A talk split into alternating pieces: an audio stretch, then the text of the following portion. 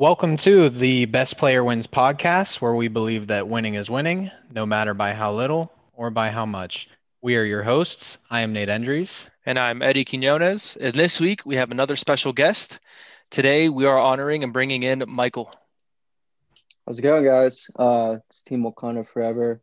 And just a little shout out to Scott, you know, first year in this league, doing really well, but he already knows I am the stronger Humes. So bring on the matchup this week. Yeah, yeah, looking looking forward to that matchup. Even though we'll we'll talk it's about it a little bit more. yeah, we'll talk about it more, but I, I don't know how close that'll end up turning out to be. I did want to open this episode, uh, just kind of recognizing the moment that we are in today. We uh, we we found ourselves in a very important moment today in American history. You know, we're recording this on Wednesday, November 4th.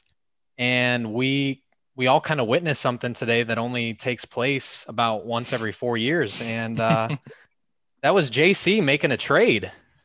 Uh, so oh, we will yeah. we'll t- we'll talk about that later in this episode. But I just kind of wanted to start out this episode shouting JC out because I feel like we haven't really talked about him too much this season. But it's mostly because again he has stayed out of the trade market, and that's been a pretty big focus of content for us. So we will definitely talk about JC a little bit here today. But getting into our episode, we are, of course, always going to start with the prior week recap. And I'm going to let Michael bat lead off here and give us his biggest upset from this past week. Yeah. So, I mean, I didn't see a whole lot of, you know, major upsets just by looking at, you know, team matchups and everything. But I will say the biggest upset I saw was Nick and Damon. Um, and I think that for Damon, you know, a lot of his guys that he was relying on, such as D'Andre Swift, um, Adam Thielen, Adam Thielen and Justin Jefferson, you know, they only combined for 11.1 points. And those have been some like big risers for his team. Um, and then I think you're also starting to see the potential decline of Josh Allen, where, you know, in the beginning of the season, he was just rock solid potential MVP candidate. But as you see in the past few weeks, I mean, his numbers are just, you know, they're going down. But I will also say, uh, on Nick's point of view, I think another big upset is the loss of George Kittle. I think yeah. that's a huge loss for his team, especially considering that, you know, Juju and AJ Brown, you know, yeah, they're really, you know, they're solid flex plays wide receiver two, but I think Kittle really gave him that like almost like a wide receiver one. So losing that, you know, that's definitely a big blow to his team. Yeah. Um, and that's a pretty good twist on the upset there. You know, I, I really wasn't thinking it, thinking about that matchup uh, uh, along that way. Um, but I mean, you do make a really good point. I think, you know, Damon's team really, really didn't do so hot last week. You know, we were expecting a much closer game than what it actually came out to be. Um, but I guess I didn't really have a, a, huge upset. You know, a lot of a lot of the games going into last week were pretty clear of who was going to win and who who was not going to win. Um, I'd say if, if, we're going in terms of record and things like that, I'd go my game against Nate. Um, but if you looked at the lineups and everything, it really wasn't shaping up to be uh, to be an upset. And I don't think much of the games this past week were that way. Yeah, definitely by record you could you could choose yourself beating me, but mm-hmm. I think we all had an idea going into the weekend that you were you were looking like you were going to win and mm-hmm. I was hoping to be competitive with some of the moves that I made, but it didn't end up working out. The biggest upset that I had was Kyren over Lucas. Mm-hmm. And we knew that this was a, t- a possibility, right? Because these two were entering yeah. the week as the two worst teams in the league based on their record. But Lucas had the better quarterback room with Carson Wentz and Lamar Jackson facing off against Kyren's Matt Stafford and Nick Foles, since, since of course Gardner Minshew was out on bye. Mm-hmm. And he had the better backfield with David Montgomery and Ronald Jones squaring up with Mike Davis and Zach Moss on Kyren's team. Kind of looking at the wide receivers, they were a little bit of a wash with, I think, maybe a slight edge going to Kyren with his big three grouping of Tyreek Hill, Mike Evans and Jarvis Landry to Lucas's Amari Cooper, Diontae Johnson, and Darius Slayton. But ultimately, I expected Lucas's team to win, even though he was kind of recently over the past few weeks trending downward. Um, but this week, his team completely ghosted him. Only three players in his lineup recorded even 10 points. And those three players were Lamar Jackson, David Montgomery, and Darius Slayton. And nobody in his entire lineup even reached 15 points. Um, so very bad week for Lucas's team, and now he's kind of trending toward being eliminated from playoff contention. Uh, but on the flip side, even though Kyren got the win that this past week, I don't expect him to make noise moving forward. But I will give him credit for avoiding elimination for one more week, getting that win over Lucas. Yeah, and and I agree. I think you know this is kind of a perfect shift into kind of like our next segment, which was kind of the most shocking outcome. And for me, it was that that match, because um, I didn't necessarily consider it an upset. I think the most shocking thing is that Lucas's team didn't even score 72 points. Like that's that's kind of unheard of. That's extremely low. You know, we've had some teams sit under 100 in the 80s, but 72 points that's that's kind of rough. Um, I think his team just gave up on him this past week, and I think a lot of those big things like his lineup had the potential to have a pretty good game, but realistically, a lot of those numbers aren't going to be what they're projected to be. Like the Amari Cooper projected 13 points. Realistically, we all knew coming into the week the quarterback situation that the Cowboys were having, the likelihood of any of those receivers actually having a good outcome or a good game just wasn't very likely. Um, Diontae Johnson with Pittsburgh, like we've said before, Pittsburgh likes to feature one star player per week, and it just wasn't Diontae Johnson's week. Um, but yeah, it was just it was a really rough rough week for him. Yeah, Mike, what was your most shocking outcome from this past week? Dalvin Cook. Oh, man, yeah. I'm telling you, I I really feel like I could have won that, but Dalvin Cook just went off. He honestly did. I mean, you take away half of his points, and I and I win. And I think that's just like what you know, you, you see those top tier running backs and every year in fantasy, like the projections beginning of the year, like the Dalvin Cooks, the Alvin Kamara's, Saquon, even though he got hurt, Christian McCaffrey, like, yeah, I mean, getting one of those guys is definitely a big staple to the team. But going past that point, honestly, I, I would say the biggest outcome was Eddie snagging that win. You know, I definitely know that the overall atmosphere was that Eddie was going to beat Nate. But at the same point, him being able to pull off that win, and now he's in that like spot, especially with some of the moves that he's made, uh, that you've made. I think your team's definitely looking bright down the road, down the stretch. Um, especially now uh, acquiring Josh Jacobs, where you know Aaron Jones you know, he's a little banged up. He's not too too hurt, but now you have that like backup plan where, you know, Lev Bell was the big name for you when you first got him, but now with Josh Jacobs, who's been that like cornerstone for the Raiders along with Darren Waller, you know, I th- definitely think out of your teams like the way you've been able to manage it, and now going forward, you know, it's definitely a big upside for you. Appreciate that, man. Appreciate it. Yeah, that's without even mentioning Alvin Kamara, but yeah. those are definitely good points. and, and just to kind of highlight how crazy of a week Dalvin Cook had, the Vikings scored four touchdowns to beat the Packers. Dalvin Cook had all four of their touchdowns. He had three rushing touchdowns. And he also had a 50 yard receiving touchdown and scored 48.6 yeah. points. That was um, rough week to be playing against JC. So I feel yeah. for you there, Mike. And and I definitely agree. I, mean, I think I think that game right there I was really thinking going kind of going a little bit into the week. I was like, you know, I think he has a chance here to beat JC. I think he has a, a chance for a good upset. Um, but going into a weekly basis, you never know who's going to slap. And Dalvin Cook just absolutely went bananas. Luckily, week, so yeah, luckily, um, Nate and our like our grandpa had his birthday party. Steelers game was going on, so I was still in a good mood. But I'll tell you what, if I was at home oh, and I was watching Dalvin Cook all to myself, Words would have been said. That's all I can oh, say. yeah. I feel that 100%. Yeah. Uh, so my most shocking outcome for the week was Michael's pick for what he highlighted during biggest upset. It was Damon versus Nick.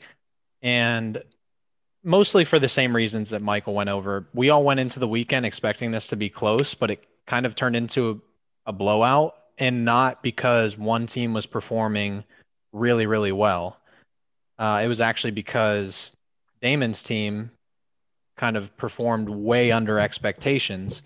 And in some ways, it was an unlucky week for Damon with Dalvin Cook literally poaching all four of the touchdowns, as we just said, that we saw the Minnesota Vikings put up on Sunday.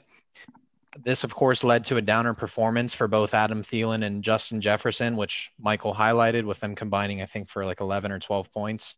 Mm-hmm. Um, but even more than that, after a big game the week before, D'Andre Swift was a dud in week eight with only nine total touches and 24 total yards. And then again, Michael pointed out, Josh Allen has also been trending downward recently, with week eight being the fourth game in a row where he's failed to reach even 17 points after opening the season, scoring 25 points in each of his first four games. Um, Damon did make a big move since this loss, which or it's actually kind of a two series trade or two part trade, which was overall a pretty big move. We'll get into that later in the episode, but I am interested to see how his team fares in this home stretch of the regular season. Uh, any closing thoughts on that matchup? Nah, Which I think matchup? you covered it all Nick, pretty well. Nick and Damon. Yep. Yeah. Um, no, no, really. I mean, I heard Damon really liked D'Andre Swift, so We'll that's what I've that's that's what the word yeah. on the street is. well, that'll bring us to our top three standings update, and there's not been much movement. It kind of seems the same at the top every week, with Nick being our number one seed, the fantasy football team with a record of seven and one. Scott is the number two seed with a record of six and two. That is the helmet in the bush. And then Sean reclaims his number three seed. His Mad Hatter Matadors rolled on to a five and three record with the win this past week. So that is your top three in the standings, which uh, transi- transitions us nicely into our weekly matchup preview looking ahead to week nine. So starting with the best matchup, I'm just going to go ahead and give you mine. I have Sean versus Eddie. Um, reason being, Eddie is four and four coming into this matchup off of two wins straight, while Sean is sitting at five and three, and he's coming off of a win himself. Both teams are have found themselves in the middle of a stretch where they're dealing with injuries or bye weeks. So this week, Eddie's dealing with Joe Burrow out on bye and Aaron Jones being injured. And then on Sean's side of the coin, Joe Mixon is out on bye. So neither is going to be at full strength. Um, and this is really anyone's game to take. I expect it to be pretty close but I'm actually going to go out on a limb here and do something that I haven't done in episodes past and make a prediction that even though this is the best matchup, I'm going to predict that Eddie's team gets it done without Joe Burrow and Aaron Jones. And I actually said this, or I, I should say I prepped for this segment before he got Josh Jacobs. But even now that he he's adding Josh Jacobs to kind of fill in for Aaron Jones this week, I, I expect even more so for Eddie's team to keep it rolling shake up the standings by dropping Sean to five and four while boosting himself to the same record. And then, of course, Eddie is going to be looking ahead to a softer matchup next week against Keegan. So that is my best matchup for this week. Eddie, what do you got? I think, and I, I agree with you there. I have that as kind of the best matchup. Um, you know, and there's some big questions that I, I, I have going into this matchup that are going to be kind of crucial for both of us coming in. Um, you know, prior before I did the the Josh Jacobs trade, you know, I had Le'Veon Bell as one of my big question marks because I had him put in my lineup because like I didn't have anyone to really fill that spot that I felt comfortable with. Um, and realistically, as I was doing this prep, is kind of when I came to the realization I was like, I need to move Le'Veon Bell and try to fill that spot somewhere else. Um, and you know, I, I kind of moved that. So my biggest question really coming into this week is is Drew Lock is Drew Lock going to be able to sustain enough points and give me just enough to where the rest of my team can kind of make up that difference? And then on the other side, you know, he has Tyler Ervin from Green Bay. Well, right now, we don't even know if that game's going to get played Thursday. If that game doesn't get played tomorrow and it gets pushed to Sunday, well, there's a chance that Aaron Jones comes back, which makes even better of a case for me. And then Ervin's not getting barely any snaps if Aaron Jones comes back. Um, but if the game is played and Tyler Ervin coming in, he has to play a really good game. And then Crowder is going through some injury things right now um, where he needs Crowder to show up and can't be injured. You know, he's got a couple people on his bench that might be able to go in there and make a little bit of a difference. But I think Crowder, compared to anyone else on his bench, is a little bit more of a consistent choice for him. Um, so on my side, I have Drew Lock, and then on his side, I have Tyler Ervin and Jamison Crowder you know those those people need to perform. Sure. Mike, who do you have as your best matchup this week? Yeah, I mean, I'm gonna piggyback off of you guys. I definitely think the Eddie and Sean matchup is definitely the best matchup. Uh, even before the Josh Jacobs trade that you know Eddie he pulled off, I mean, there was only what a two point seven point differential. Yeah. So I mean, like just that. looking at that already, and especially considering that, you know, they are two good teams. Eddie, you're four and four. Sean, he's five and three. Um, and to kind of go off on what Nate said, I'm going to double down and say that Eddie does pull off this win. Uh, basically, I as a Pittsburgh fan, and I'm going to say this because of Big Ben and James Conner. You know, it's great seeing Pittsburgh seven and zero, oh, but you, you you know you hope that this isn't one of those games against Dallas where Pittsburgh pulls off you know a Mike Tomlin dud, quote unquote. So Sean's pretty much got to hope that his big you know studs like Kyler, Hopkins, you know, can Conner keep pulling off what he's been doing, but at the same point, like you mentioned, Eddie, like if this if this Packers and 49ers game gets moved to Sunday and you get the chance not only of having, you know, the new acquired Josh Jacobs, but also Aaron Jones, who can just snap at any moment, and plus Kamara, the number one fantasy running back. I mean, I think you have those three headed horses, even with Drew Lock with the questionable. I don't see how unless you just get super unlucky yeah. you lose. But at the same point, this mat this matchup plays a lot of factors into future standings, playoff implications. So, yeah, definitely something I think everybody's yeah. going to be looking at. And I think something else that I wanted to add in here that I kind of put in the bottom is that coming into today, Alvin Kamara got a questionable for this week. He had a, I think it was a foot bruise or something like that, or something with his foot. They said it was it was very mild. There wasn't anything serious, and there's most likely a chance he does play on Sunday. But if he doesn't play this weekend, that's a that's a big old oof for that'll make it lot, that'll make it a lot yeah. more interesting if that were to happen. Yeah, just just so. for the sake of um, presenting the contrary, I would point out that the other pretty good matchup that we have to look forward to is JC versus Nick, and I would mm-hmm. mostly say that on account of their records. JC sitting at five and three, Nick sitting at seven and one. Um, I would expect that to be the next closest matchup, but there weren't too many great matchups to pick from. I will say, you know, since we all agreed on the same pick for best matchup, we have Damon versus Lucas. Um, don't expect that to be particularly close. Me versus Kyron.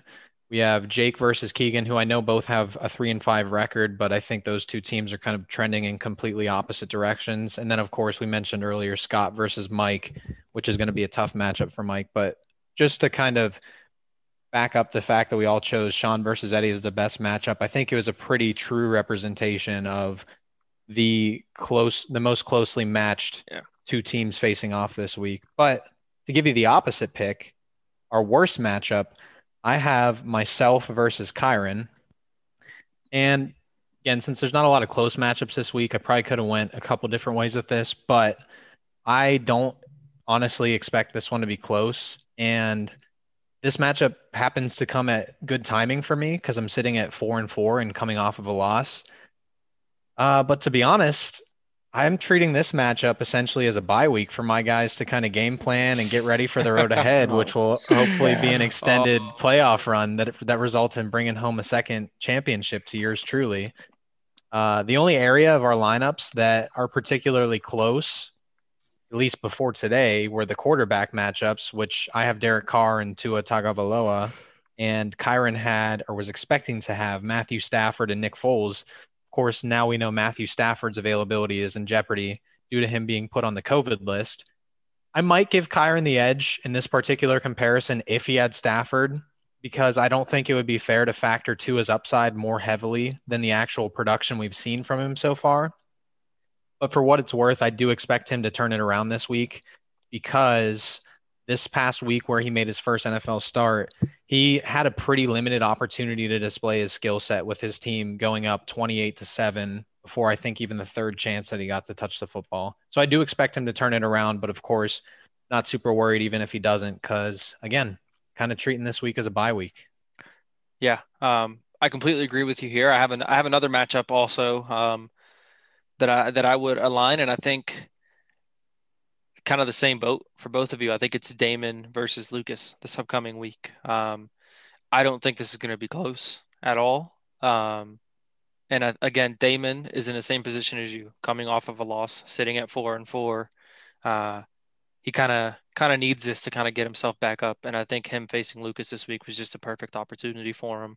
Uh, hopefully, his team doesn't drop a complete dud like they did last week, which I can't imagine that they do. Um, but it's just it's just not a very it's not going to be a very close matchup or a good matchup. Mike, what do you got?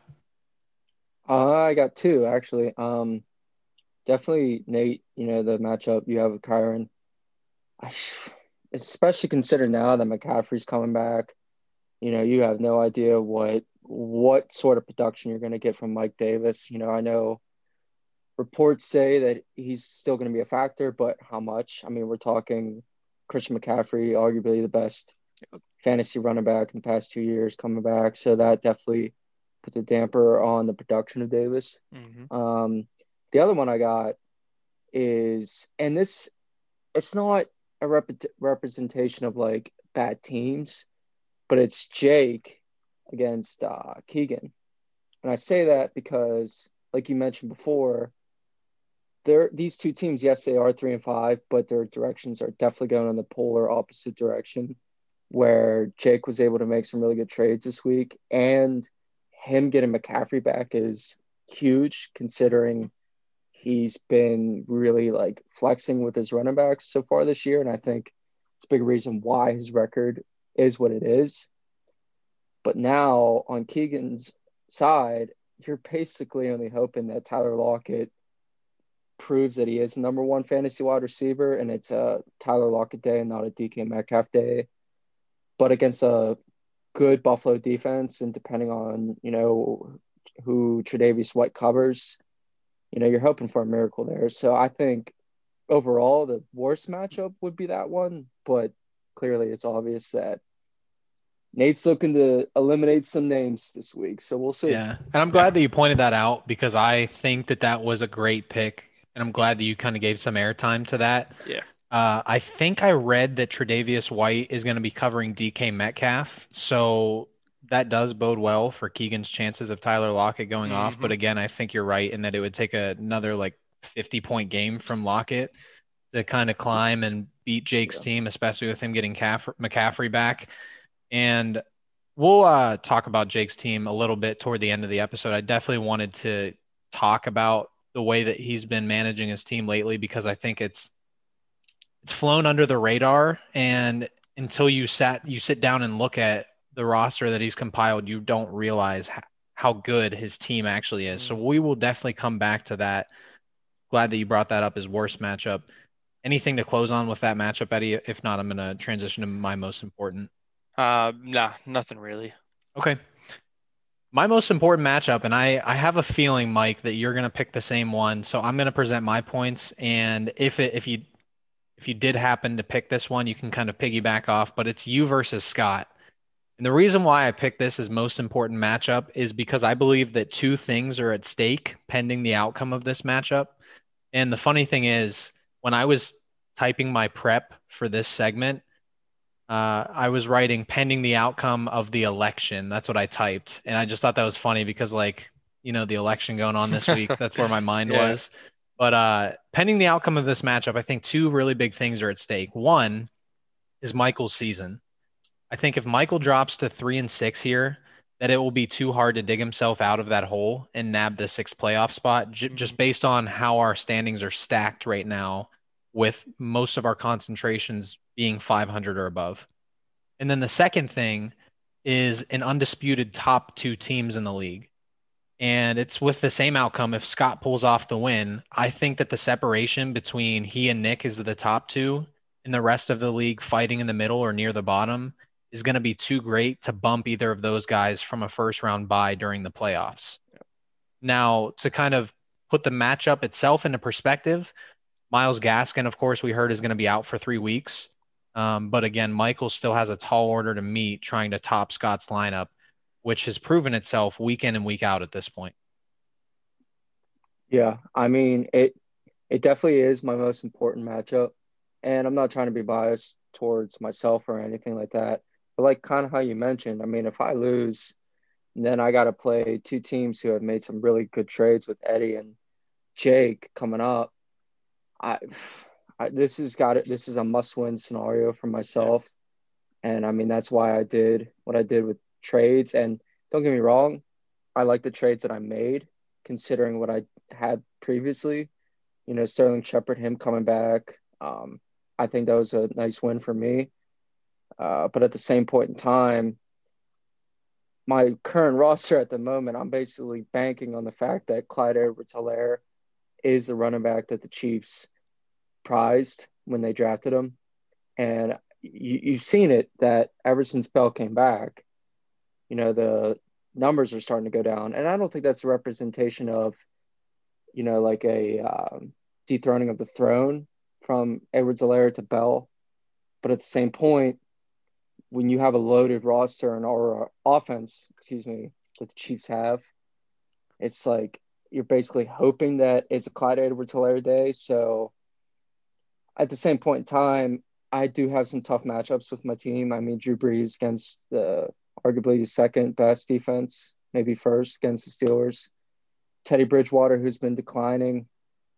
Uh, so I'm Steelers, basically hoping... Steelers are not playing the Saints, just as an FYI. I think. No, no, no, no, no. Drew Brees against Tampa, their defense. Yeah. Oh, did did you say Tampa? I thought for some reason I thought you yeah. said Pittsburgh. Go ahead, keep no, going. I was just no, I was just comparing them. Um, oh, okay, I got you. So basically, I'm sending a prayer that Chase Claypool has the same two games that he had that one two game stretch, and uh, Jonathan Taylor. We'll see if he's remained to be healthy, which is nice that I did get Nyheim Hines right as well, mm-hmm. just to make sure that if Taylor is out, that Hines is there as well. So, and in terms of scouting, you know, if he does pull off that win, like you said, I don't see a scenario where he doesn't get a bye week. I think the uh, stretch of everybody else trying to play catch up to Scott and Nick, I think this, if he wins, it cements him a guaranteed bye week. So, yeah, I definitely agree. Most important matchup. Yeah. Um, and I guess one thing I want to go back to Clyde here and, and kind of what you were saying, you know, he went from averaging the first six weeks of the season roughly about about 18 to 20 carries a week to over the last two weeks averaging seven carries. It's yeah, it's been a big shift since Le'Veon came in there. Um, in kind of his totals, and it kind of made me question, you know, is is Clyde completely healthy? And maybe that's why they went out and made made picked him picked Le'Veon up to kind of get some off of uh off of Clyde or, or anything along those lines. But yeah, I think that's that's a pretty big question mark on your lineup, just kind of how Clyde is going to do. Um, yeah. But transitioning kind of to my most important matchup, I have JC and Nick, um, because on one end, yes, you have Michael and Scott. You know, your game kind of decides Scott's position in first and second, but that matchup with JC and Nick, it can pull Nick down to that second place and kind of make make them a little bit more vulnerable. You know, I think I think Nick has a little bit of a tougher schedule from what I was looking at than Scott does, kind of on that end end piece there. You know, they both don't have fairly tough schedules. I think their schedules for the rest of the year are doable, and they can both pretty much win out. Um, but I think there's a chance that with Nick's schedule coming up and kind of how everything's playing out with JC, I think that plays a pretty big role there. Um, obviously they'd both catch, both catch a bye if they finish first and second. It really wouldn't make too much of a difference if they played out really well. Um, but it's just kind of like a good little scenario to put out there. You know that there is a chance that the JC could win this week, especially after our trade, him adding Allen, um, Keenan Allen there as wide receiver, um, moving some of his running backs around and everything. So, but that's what I have as my most important matchup. Yeah, good thoughts for sure.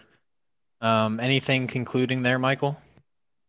Uh, I guess piggybacking off of what Eddie said, I mean, yeah, I could definitely see how that's the most important because now with Nick, you know, losing Kittle, mm-hmm. I, like I said, I think that's definitely a big blow because there's, in my personal opinion, and I know we'll get into this subject with tight ends later in the episode, but there's really only two guys that have that almost wide receiver one talent or like production, and that's Kelce and Kittle. And losing Kittle like that, especially considering that you know you have Juju and AJ Brown, who, like I mentioned before, they're good wide receivers, but they're no Tyreek Hill, DK mm-hmm. Metcalf. So, yeah, I mean, we'll see if it hurts Nick down the road. You know, he does have Dallas Goedert, but Zach Ertz is still slated to come back. So we'll see. Yeah. Yeah. Definitely be interested to see how that shakes out. Getting into our trade talk portion of the episode, another busy week on the trade market for our league. Um, I didn't actually count, but I think we might have had just as many trades this week as we did in our pretty action packed week eight. So, getting into it, I'm going to go in order and I'll get your guys' quick hitting thoughts and gut reactions. First one of the week was Scott giving up Tim Patrick, where Jake gave Nyheim Hines in return. Eddie, your thoughts on that trade? I think with uh, with the situation on how Jonathan Taylor's kind of rolling around, I think uh, um, for that situation, you know, Nyheim Hines has been moved around. So, you know, Jake has pulled in has pulled in Scott and Nyheim Hines. I mean, my fault. Jake has pulled in Tim Patrick and then Scott pulled in Nyheim Hines, but you know, he used Nyheim Hines to trade him. I think overall, from the very beginning, I think this was pretty much a wash. You know, Tim Patrick isn't someone that I'm banking on on a weekly basis to put even in my flex, um, and neither is Nyheim Hines. I just think they were both filling gaps in positions where they needed them, um, but it's kind of indifferent about it. Mike? Um, I mean, I can see now how Nyheim Hines has current trade value, which is you know why I, mm-hmm. I eventually traded for him. But at the time of when the trade happened, yeah, I mean, yeah. nothing crazy, just need for need. Yeah, I agree. I think Jake was trying to turn a player that he knew had expiring value on his team since he didn't hold the starter or a flex player in Tim Patrick. And then I think on Scott's side of the end or Scott's side of the deal, he was getting insurance behind Jonathan Taylor, but also giving himself the flexibility to move Jonathan Taylor and in large part the entire Colts backfield if he wanted to during a trade, which obviously we ended up seeing him do that we'll get to in a little bit here. I thought it was pretty even, didn't really think much more of it. That brings us to our second trade of the week, which was me giving up Randall Cobb and Scott giving up Scotty Miller. So I'll just give you my quick thought process behind the deal. I was facing a tough a tough matchup heading into the week with Eddie, and I had a ton of players out on bye, including Randall Cobb. I was just looking for a player to kind of put in my flex spot that would have some upside for the week. And of course, we found out early in the week that Chris Godwin was going to be out because he got surgery on his finger. So I thought that would give a boost to Scotty Miller. So that is why I made the swap. Mike, what are your thoughts? Um, I would say that I don't know if Scott had this idea that Will Fuller was going to get traded. I don't know if he came to you, Buck Cobb, because you know if Will Fuller gets traded, Randall Cobb's you know immediate need goes way up. So, mm-hmm. but at the mm-hmm. same point, if it was for matchup for matchup, I can see it. So I haven't talked to Scott about if he liked Cobb like that. I know he moved him down the road, but not really much to say on that. Sure, Eddie. Yeah, I think uh, again a need for need at the week um, where it was. I think across the board it was a little bit of a wash again. Yeah, and uh, just for transparency's sake, Scott sent me two offers. One was a very large offer, and then the second one was this. And I just evaluated my team. At the time, I felt like the smaller one just fit my needs a little bit better. So that's just kind of what mm-hmm. led up to this one for one trade. That transitions us into our first big trade of the week, which was Michael giving up Tyler Boyd, Dalton Schultz, and Laviska Shenault Jr and me giving up Will Fuller the fifth, Scotty Miller, who I kind of turned around, and Adrian Peterson. I'll let you go first, Mike, on what your thought process was on this trade. First of all, I'm just going to say, can Scotty Miller stay on a team? Because mm-hmm. I feel like he's been traded around so much. Yeah. Anyway, dropped recently. Yeah, he's on the waiver now. but besides that point, um, I remember me and you talking. I was on my way home back from the gym, and I knew Tyler Boyd was on a bye, and I definitely needed a wide receiver. Um, for this week, that is. Yeah, and you presented, yeah, for this week that we're playing right now, and you presented me with Will Fuller, who, you know, knock on wood, right now has been healthy this year. and he's been producing really well. And he's clearly the number one wide receiver in Houston, especially considering he didn't get traded. So, and then considering that Joe Burrow is throwing the ball around like he did in LSU, it's it's in terms oh, of, do, yeah, yeah. do you? I will say, I will say, and I'll, I'll come back into the conversation, but I will say, I was a little skeptical about Joe Burrow coming in this year, but that dude's bad. He's a bad mofo. Oh yes, he is. Uh, but anyway, so back to where I was at. Um, I just figured that even if Will Fuller got traded, and you kept hearing maybe the Packers, I don't think his production changes whether he was in Houston or in Green Bay. I know Davante Adams is there, but Rodgers has never had a deep threat like Fuller. So I think at the point it helped me this week that's coming up for sure. And I don't think Nate did Tyler Boyd did he end up scoring last week? He did. Yeah, he had one. He did. I was pretty mad about it when it happened because I celebrated yeah. Joe Burrow and then I looked who it was and I was like, God damn it. Yeah, because yeah. I remember that Boyd wasn't doing a whole lot for you. So initially I thought to myself, okay, I think I maybe won this deal. But then future trades on the road, I don't have Scotty Miller anymore, nor do I have Peterson. And I, I Nate, you don't even have you don't have Dalton, Dalton Schultz. You have Shenault. No. I, th- I mean, so, I'll I'll jump in and kind of give my thoughts, which are mostly the same as yours. The meat and the potatoes of this deal is Tyler Boyd for Will Fuller the 5th mm-hmm. and it really it was a nice trade negotiation in the sense that it worked really well for both of our teams. At least at the time, that was our thought process, and there wasn't much opposition that we got from each other. We kind of knew when I just threw it out there, and it, I didn't even have like I was driving up to Erie to watch my brother play his high school football game. So it's not like I was looking at fantasy or had my laptop open. It just kind of came up naturally in conversation that Mike was going to have a tough matchup next week, which is now this week, week nine, with Kareem Hunt, Robert Woods, Tyler Boyd all on bye. And I was like, yeah, man, I'm kind of facing that this week with Will Fuller, Terry McLaurin, James Robinson, all out on bye, and Randall Cobb before that. Um, and so I was like, little light bulb went off in my head. Michael, what if we swap our wide receivers? Like I'll give you somebody like Will Fuller, you give me Tyler Boyd. So it kind of we take on each other's burden by you taking one guy on bye this week from my team, and I'll take one guy that's on bye next week from your team. So it kind of spreads it out a little bit. And he was like, Yeah, I kind of follow that line of thought. I follow, follow that line of logic. And from there, I kind of let Michael direct what the rest of the pieces in the deal were going to be. Of course, I gave my input, um, but I wasn't too concerned on what the rest of the trade looked like. I was mostly just concerned with getting that swap of Will Fuller for Tyler Boyd to make myself competitive for the week. So I think overall it ended up just being an even trade. Eddie, what are your thoughts as a third I, party? I agree completely. Um, I think this trade is going to work out pretty well for both of you. Obviously, you know, you use some of those extra pieces, you move them around and kind of made some other some other moves. Uh, you made some moves with Scotty Miller to get these pieces, is what I'm saying. So I think um, I think it worked out really well for both ends. Um, I think Tyler Boyd obviously is a solid wide receiver. It's great. Um, and again, Will Fuller, like you guys said, those were really the two main pieces of that trade. Everything else is kind of kind of whatever, you know what I'm Bluff. saying? But yeah, um, but I think it was a pretty good trade overall. Yeah, I'm glad that we can all agree on that. Yeah. Next one is a small one, but another one with Michael involved. Sean gives up Tevin Coleman and Michael gives up Jerry Jeudy. I will go ahead and lead off and say that I thought that this trade was completely even with not a lot of ramifications coming out of it. Yeah, um, I agree.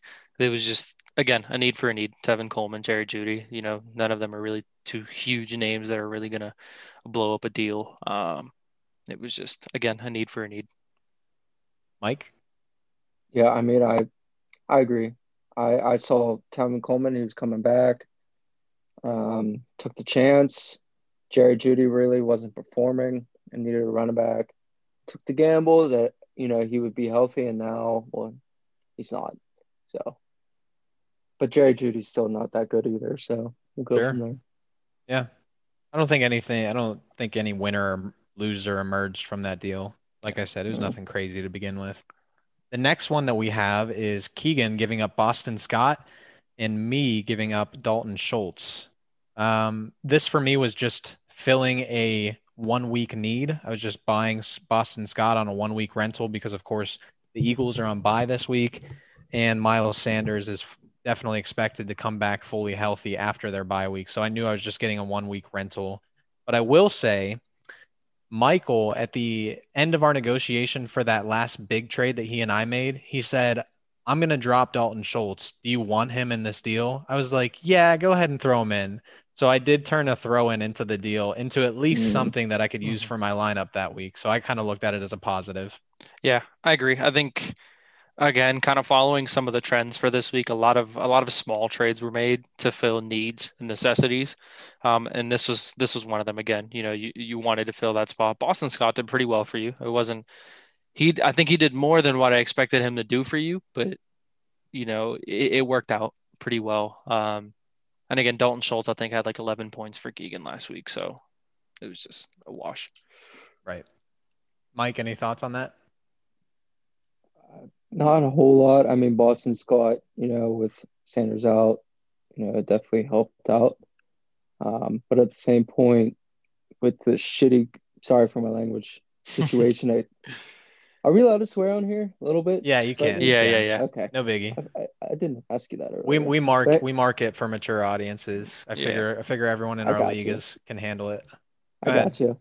But no, I mean considering the really crap situation with you know the Cowboys quarterback situation, um you can if Amari Cooper's numbers are going down, Zeke's numbers are going down, CeeDee's, I mean, what's really there for Dalton Schultz, you know? So yeah, and and I guess like I've always said before, and I will always say this: a young quarterback is always going to target a tight end over a wide receiver. Um, True, and it's just a comfortable yeah. thing, you know. And I think Dalton Schultz, I think, has the most to benefit from this quarterback uncertainty because historically, you know, a lot of really young quarterbacks usually target tight ends. It's a safer option, a big target, usually shorter throws because you don't have your tight ends going down the field on streaks unless you have like Evan Engram, Noah Fant, George Kittle, you know, like a big name tight end that can really do those things. Um, so you know, I think I think Dalton Schultz has a little bit of a of an upside from the situation, but again, just a wash. I can agree on that. Yeah. That brings us to our second big trade of the week. I'm sure Eddie's excited to talk about this one. Eddie gave up Todd Gurley, Josh Reynolds, Jamaal Williams, and Marvin Jones Jr. and received from Kyren, Tyreek Hill, and Brandin Cooks. My thought on this deal was that I don't want to say Eddie took advantage of Kyren, but I want to say that Eddie took advantage of Kyren's situation knowing that he was in dire need of basically Everything. winning every single week in order to avoid getting eliminated from playoff contention.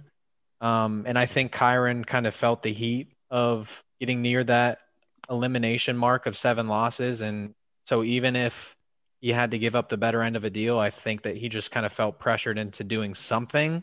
And Eddie just happened to be the guy that was there to reap the benefits of that. I think the only impact player from Eddie's side is Todd Gurley, and I think it's been it's become pretty clear. And I'll admit that I was wrong because I reacted pretty strongly to a trade with Keegan giving up Todd Gurley to Eddie last week. I was thinking that Todd Gurley is more of just an impact player, period, end of sentence. But I think now it's become pretty clear that Todd Gurley is only an impact player when he gets into the end zone. So he's pretty touchdown dependent.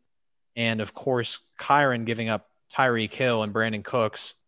Tyreek Hill, his name speaks for itself. He puts up mm-hmm. top 10 production every single year at the wide receiver position.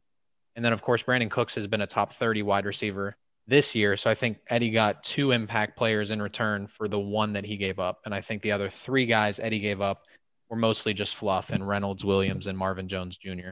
Mike, I'll throw it to you and then Eddie can kind yeah, of speak I'll on his own deal. Touches. Yeah, I mean, I definitely think Eddie definitely won this one. I mean, Tyreek Hill, you know, it's Tyreek Hill. I mean, he's clearly in connection with Mahomes and having that, you know, that's big. I mean, we're talking Hills had one game with less than 10 points. And that was against Buffalo. And I'm assuming Tre'Davious White was covering him. So I think, you know, Todd Gurley, I think we're definitely I don't want to say we're starting to see the taking of the reins of what's his name Hill. What's first name? The other Falcons running back. Brian Hill. Mm-hmm. Yeah, I don't think we're seeing any taking of the reins, but like you mentioned, Todd Gurley's so touchdown dependent that you know if you can get yourself a easy top five wide receiver in fantasy without giving a whole lot, especially I don't know, Eddie. Did you when you try to get Cooks as well? Were you thinking that Will Fuller was getting traded? No. So my situation with Cooks was more so he was on a bye and Kyrie needed wide receivers. Um, oh. And that's why I threw in Marvin Jones and Josh Reynolds. Fair enough. Yeah, I mean, I when you acquire a stud like that, I mean, it's pretty hard to lose it. Um, and I think I think the biggest thing, and I think you can kind of tell by Nate's reaction there, is that even though he had a bye, it was kind of pointless because when I threw in Todd Gurley, it nulled the trade until the week was over. And I made sure, you know, I, I originally wasn't going to mention it that if I throw Todd Gurley in there, this won't process till the next week and he'll still have to eat the bye. Um, and then my girl said next to me, she's like, come on. She's like, good karma here. You gotta, you gotta say something. So I was like, all right.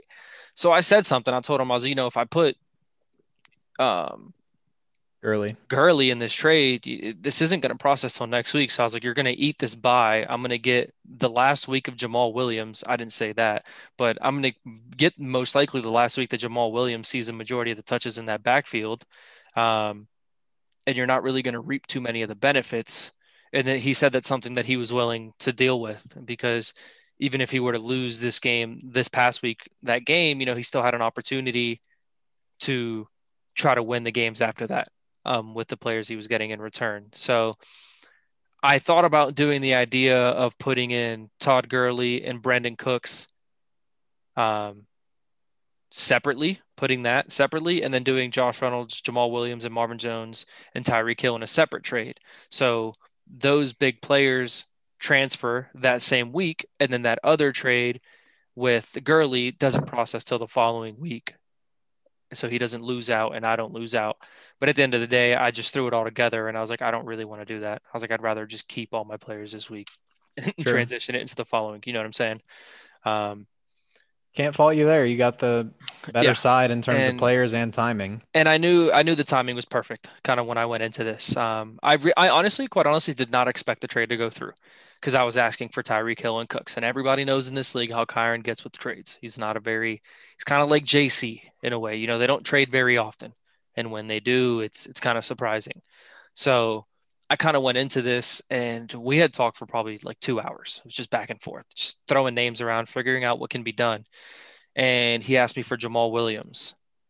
And I told him, I was like, if I put Jamaal Williams out, because Bell was earlier in negotiations with this trade. Um, I told him, I was like, if I put Williams in, I can't put Bell in, and kind of made some adjustments here. And, you know, Josh Reynolds, I picked up off the waiver and I used him for that reason to put into a trade to trade away with somebody else. Uh, Marvin Jones Jr. I got from Keegan, and surprisingly, Marvin Jones Jr. has had two, two to three, I think, really good weeks back to back to back. I think he's had he's been averaging, I think, what 15, 16 points for the past few, weeks. Um, um, obviously that doesn't justify the trade at the time because this was before he had that. Um, but yeah, um, it was just a move that I felt like Kyren felt like he needed to make with Cooks on a bye. Um, but all that kind of got washed away when he told me he was willing to eat the bye and then take early the following week. So, yeah, it is what it is. Um, yeah. I think it was Ty- Kyren was in a position where he wasn't gonna win a trade that he made with anybody yeah. based on his record standing. Mm-hmm. But I will say, I think you know Sean has been talking about we should get a championship belt for the winner of the league. I think that we should get a title belt for you Eddie, for getting JC to agree to a trade, and then also for holding a conversation with Kyren for two hours straight, and then also getting him to agree with the trade, because those are three yeah. pretty much near impossible things to do. Getting yeah. JC to agree to a trade, getting Kyren to agree to a trade, and actually holding a conversation with Kyren. So yeah. props to you for all three of those things.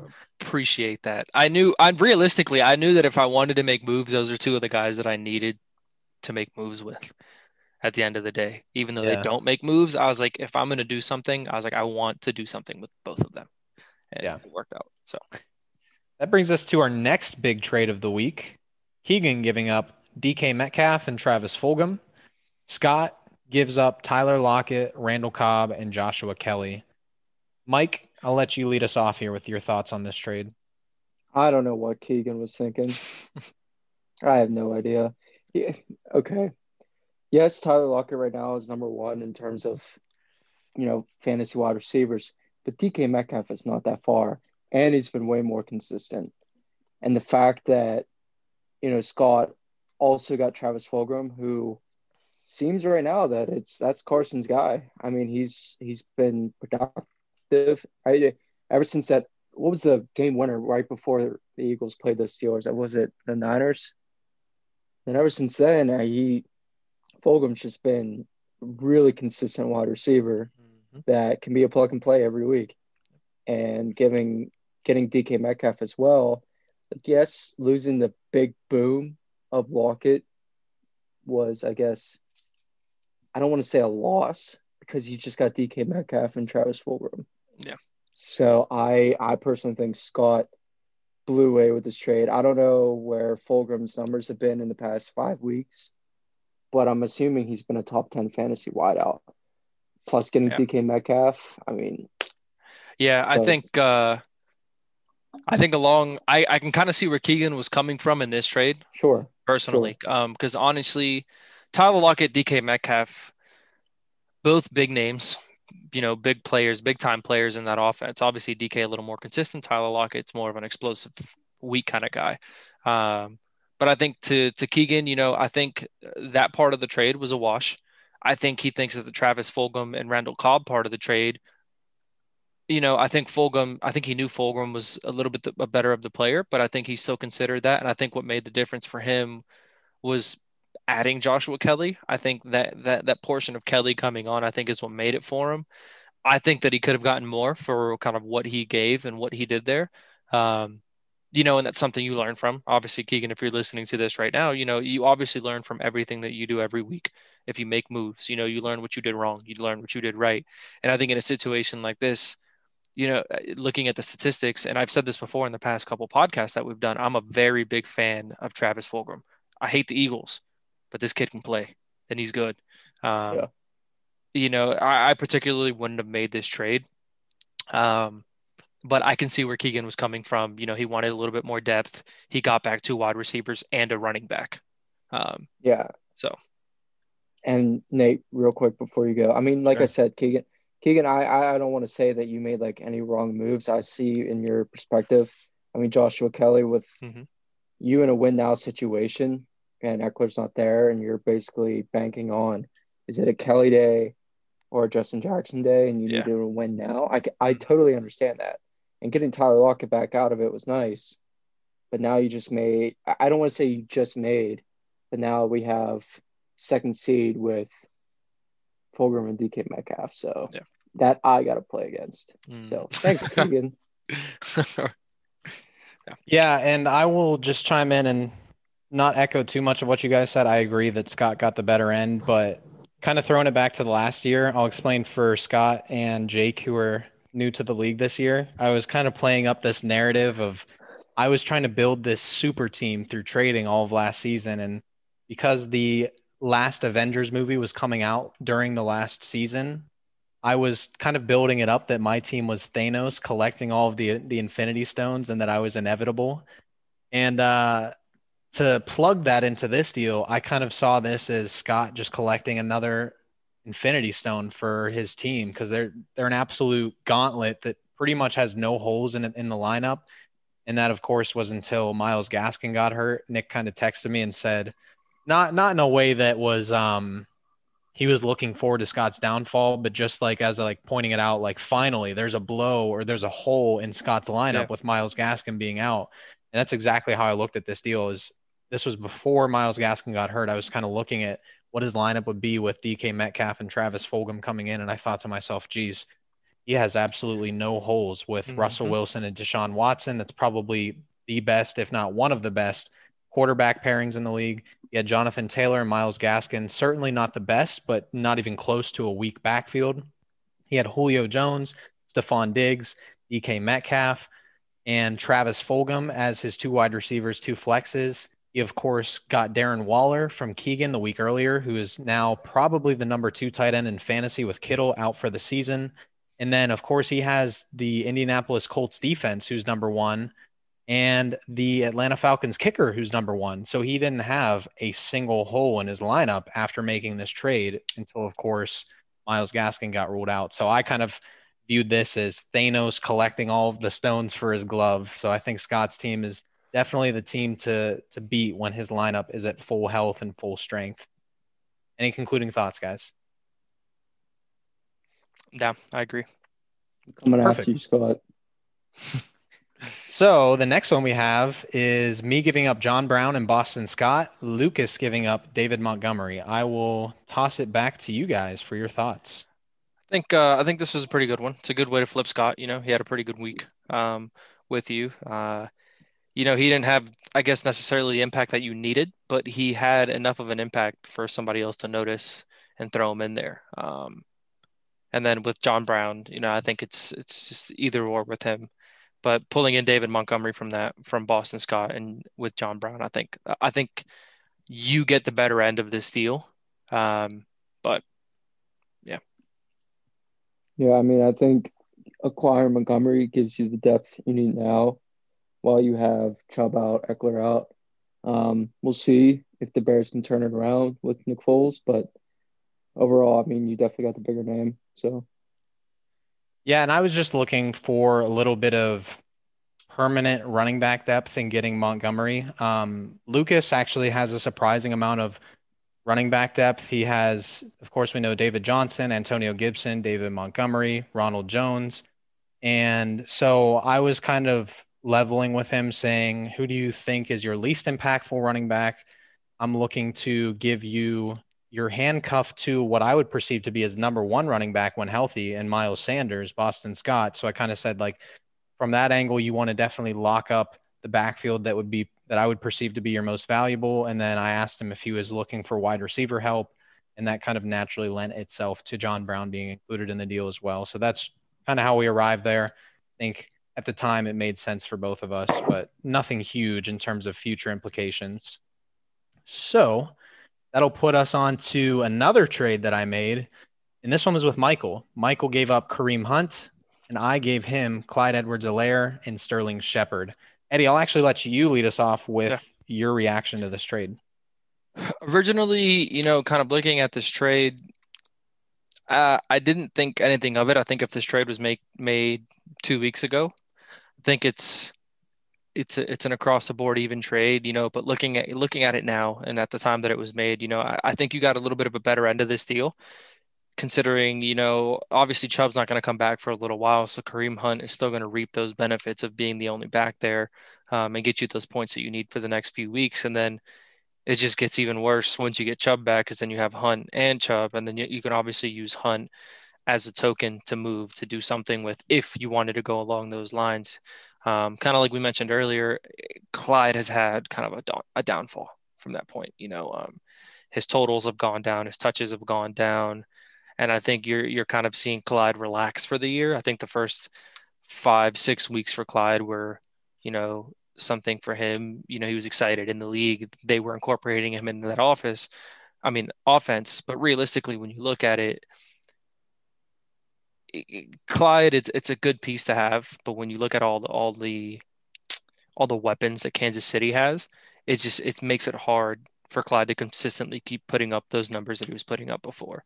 Um, and you know, Sterling Shepard with that Giants offense, extremely inconsistent. That Giants offense, you know, Sterling Shepard will consistently get two, three catches a game, sometimes more.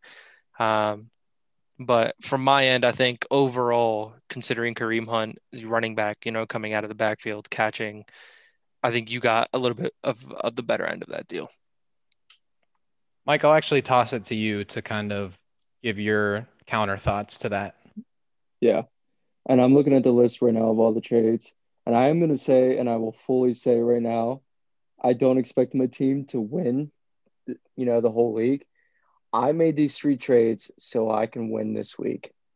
Yeah. All three of these next trades. But kind of going from there, um, you know, Kareem Hunt is definitely a stud. Uh, I think with taking Chubb out, you know, he's definitely a top eight, 10 ish running back. But at the same point in time, I, Eddie, you said that Clyde's numbers are going down. Yes, they are. But I think it's just because they have no real big need to just like you what was the first game they played? The chiefs was it the um what's the patriots? Who was it? Houston where you know they they wanted to run the ball to uh, take down the clock because watson can win the game mm-hmm. at any point in time. But at the same point i still believe that clyde edwards helaire has production down the road, down the stretch. Yeah. You know, the Chiefs don't, especially coming from Andy Reid, they don't take running backs in the first round. And I think they viewpoint him. I know Andy Reid viewpoint him as Brian Westbrook, and the Chiefs haven't had a running back like this since Jamaal Charles. I think yeah. that they're trying to implement Bell, and they don't really know what to do right now with that. But I think you can definitely see that they want to implement Edwards Helaire. And I think, you know, him being on the better offense, I think he has more, you know, potential than I guess Kareem Hunt. Mm-hmm. I know Kareem Hunt can be placed as a flex. Don't get me wrong. And the addition of Sterling Shepard, where, you know, he came back from the IR and he produced rather well last year. But I also had Hunt on a bye week and I needed a running back that had the same sort of potential and that's why it's kind of piggybacking off of our trade with Will Fuller, Tyler Boyd. So, yes, initially, I think Nate definitely won it, but I definitely don't think that it's not that much of a difference. Yeah. In my personal opinion. No, yeah. Um, and, and again, I, that's why I'm not saying it was a blowout or anything like that. I think, you, you know, you both got something that you needed. And if Nate won that trade, kind of like how I said it, it wasn't by a very big margin. And you know, one thing that I really noticed with Clyde is the big games and the big teams that they play, he has over 20 carries. When they yeah. play teams that are not as great and they know that they can rely on some of their other weapons, he has less carries. You know, like if you look at, at these games, you know, Houston coming into the year, you know, was made out to be a pretty good team. You know what I'm saying? Like with Deshaun Watson, in that team, he had 25 carries that game. Baltimore game, right. great team, 20 carries that game. Buffalo, another great team, 26 carries. And now, if you look at everything in between, you know, the Chargers, yes, they're good, but they're not necessarily going to have to run the ball 20 times to win the game against the Chargers. 10 carries, New England, 16, Las Vegas, 10. Um, and then with Denver and the Jets, eight and six. I think they're they're managing his workload to kind of be smart with it depending on the matchup. So, you know, I, I think you there is a possibility that Clyde does work out really well for you and he continues to produce what he was doing before. Um, but again, at the, the, immediate time and kind of the time being right now, that's why I had said I think Nate got a little bit of the better side of that. So, yeah, just one yeah. quick note, Nate, real quick. I also think that with the Denver, with Denver and the Jets having to play catch up in the time of possession, mm-hmm. I think that also took away some carries from Edwards Helaire but yeah. we'll see. Yeah. Um, a big reason why I made this deal, uh, bigger than the natural fit of me owning Nick Chubb and naturally looking to get Kareem Hunt was my uncertainty of the Chiefs' backfield. You guys hit on a lot of why I feel that way. Um, just based on the last two games, the touches obviously have not been there for Clyde as they have been in games past before Lev Bell signed with the Chiefs, which again, you guys mentioned the split workload between them. Um, and Sterling Shepard, while I was hesitant to include him because I know that Clyde still has a lot of upside, like he's a top 10 running back on the year so far. So he's obviously already proven to have that kind of upside. So looking at those numbers, it was hard for me to also include Sterling Shepard in that trade. But I, in the end, kind of went with my gut about what it's going to look like over the next few weeks and including even up to the rest of the season. Where even with Nick Chubb returning from injury and him starting to split some work with uh, Kareem Hunt, I think that Kareem Hunt's upside is still going to top out at what the actual production is for Clyde Edwards Helaire with Kansas City, only because again, I think Clyde is a great player. He's a lot of fun to watch, but I think that they just have so many options in Kansas City that he is going to become touchdown dependent for him to have a pretty good game just because the ball is being spread so much and there's just so many other scorers on that team that that makes me a little bit too nervous. I will say that I think Sterling Shepard is a really good wide receiver. I think I saw today that Matthew Berry called him a wide a top 25 wide receiver for the mm-hmm. rest of the season moving forward. So Michael definitely picked up a really good flex one option, if not a wide receiver two in that trade, and kind of took a gamble on Clyde's upside, even with Lev Bell in Kansas City. So I think you can easily justify the trade from both sides. I like Kareem's Kareem Hunt's upside for my own team more rest of season, um, but it wasn't necessarily a bang bang trade for me to make saying, "Oh, of course I'll do that deal." It was yeah. just a kind of not a tough decision for me to make in the moment, but a pill that I needed to swallow to bring home Kareem Hunt. Any Nate, thought, do you want to any... bring up any breaking news with that most recent trade? Oh, I will, but we'll add that I'm, at the end. Yeah, we'll add that uh, yeah, we're we're gonna go ahead and keep it going in sequential yeah. order here. So the next deal we have is another relatively big deal, not necessarily in terms of names, but in terms of quantity. Scott gives up Jonathan Taylor, Nyheim Hines, and Jonnu Smith, while Michael gave up Melvin Gordon, J.K. Dobbins, and Scotty Miller. I'll go ahead and jump in and offer my thoughts on this. I think that Scott took another risk here getting Melvin Gordon, J.K. Dobbins in return, but I don't think that it was an unwise risk. Um, seeing J.K. Dobbins become the first running back to put up over 100 rushing yards on the Pittsburgh Steelers this past week, I think speaks to his upside, especially when Mark Ingram is absent the backfield of Baltimore.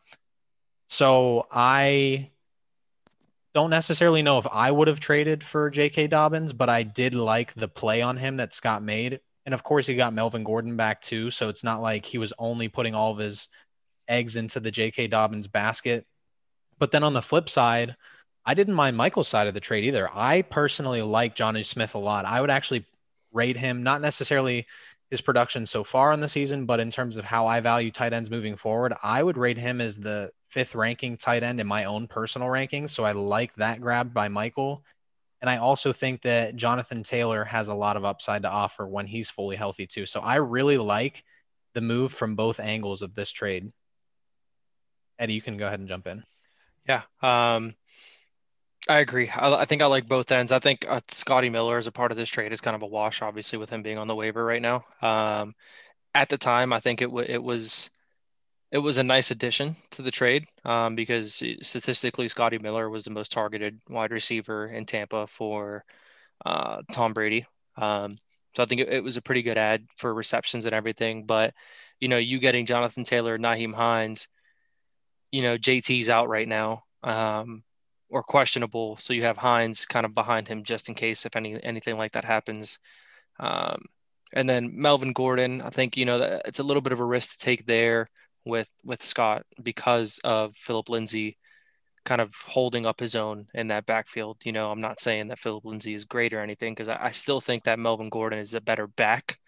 Um, but just splitting between the two right there is, is a little tough. And then taking the chance with J.K. Dobbins um, is another one that, you know, I, I was kind of iffy about. But overall, I think it was a good trade for both of you.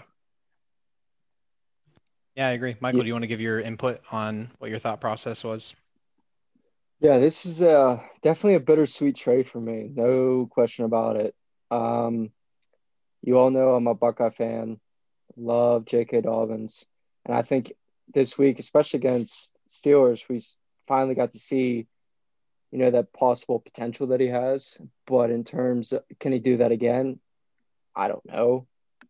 And then Melvin Gordon, I'm just pissed because I traded for him whenever I had Julio and Julio was, you know, not Julio, and now Julio has became Julio again. so I'm it's a bittersweet moment because now I don't have to worry so much about, you know, is Melvin Gordon getting suspended?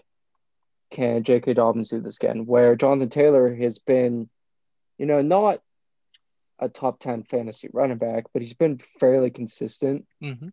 And the fact that, you know, he might be out. And Nyheim Hines had over 20 points last week.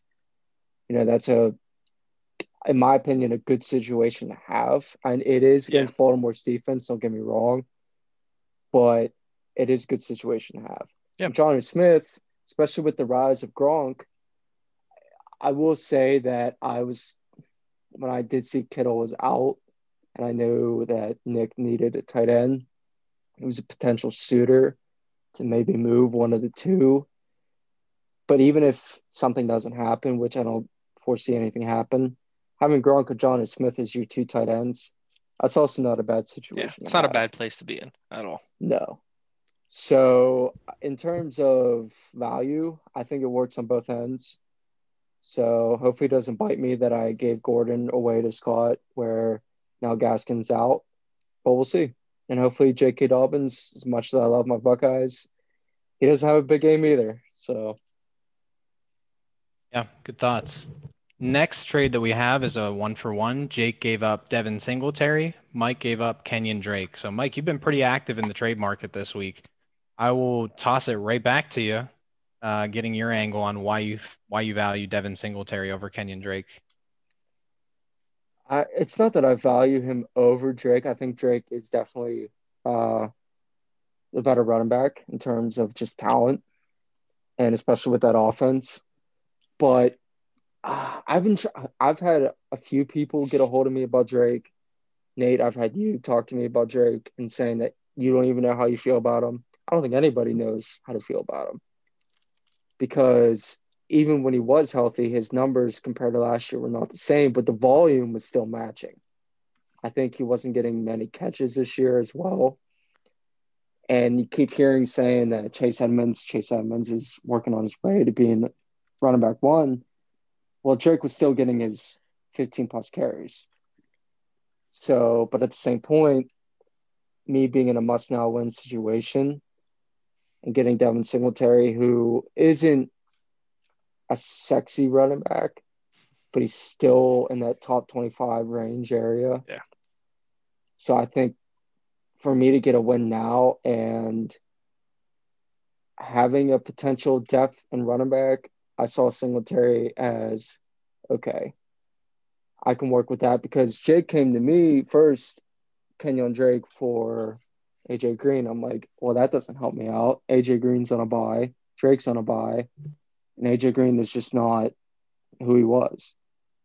So why not try to get something out of it mm-hmm. now while I can? So that's where I saw it. Yeah, I agree. I think uh I think this is a pretty good move for you. You know, kind of dumping off Kenyon Drake, who's a is a it's a pretty big question mark, I think, for a lot of people in the league, especially for me. You know, I had looked at Kenyon Drake on your lineup and I thought about it a few times, you know, offering um, a couple players and just looking, you know, hoping for him to return and come back. But Edmonds has been so strong at that position with Drake being out. I was like, I just don't see Kenyon Drake's performance being the same when he does come back.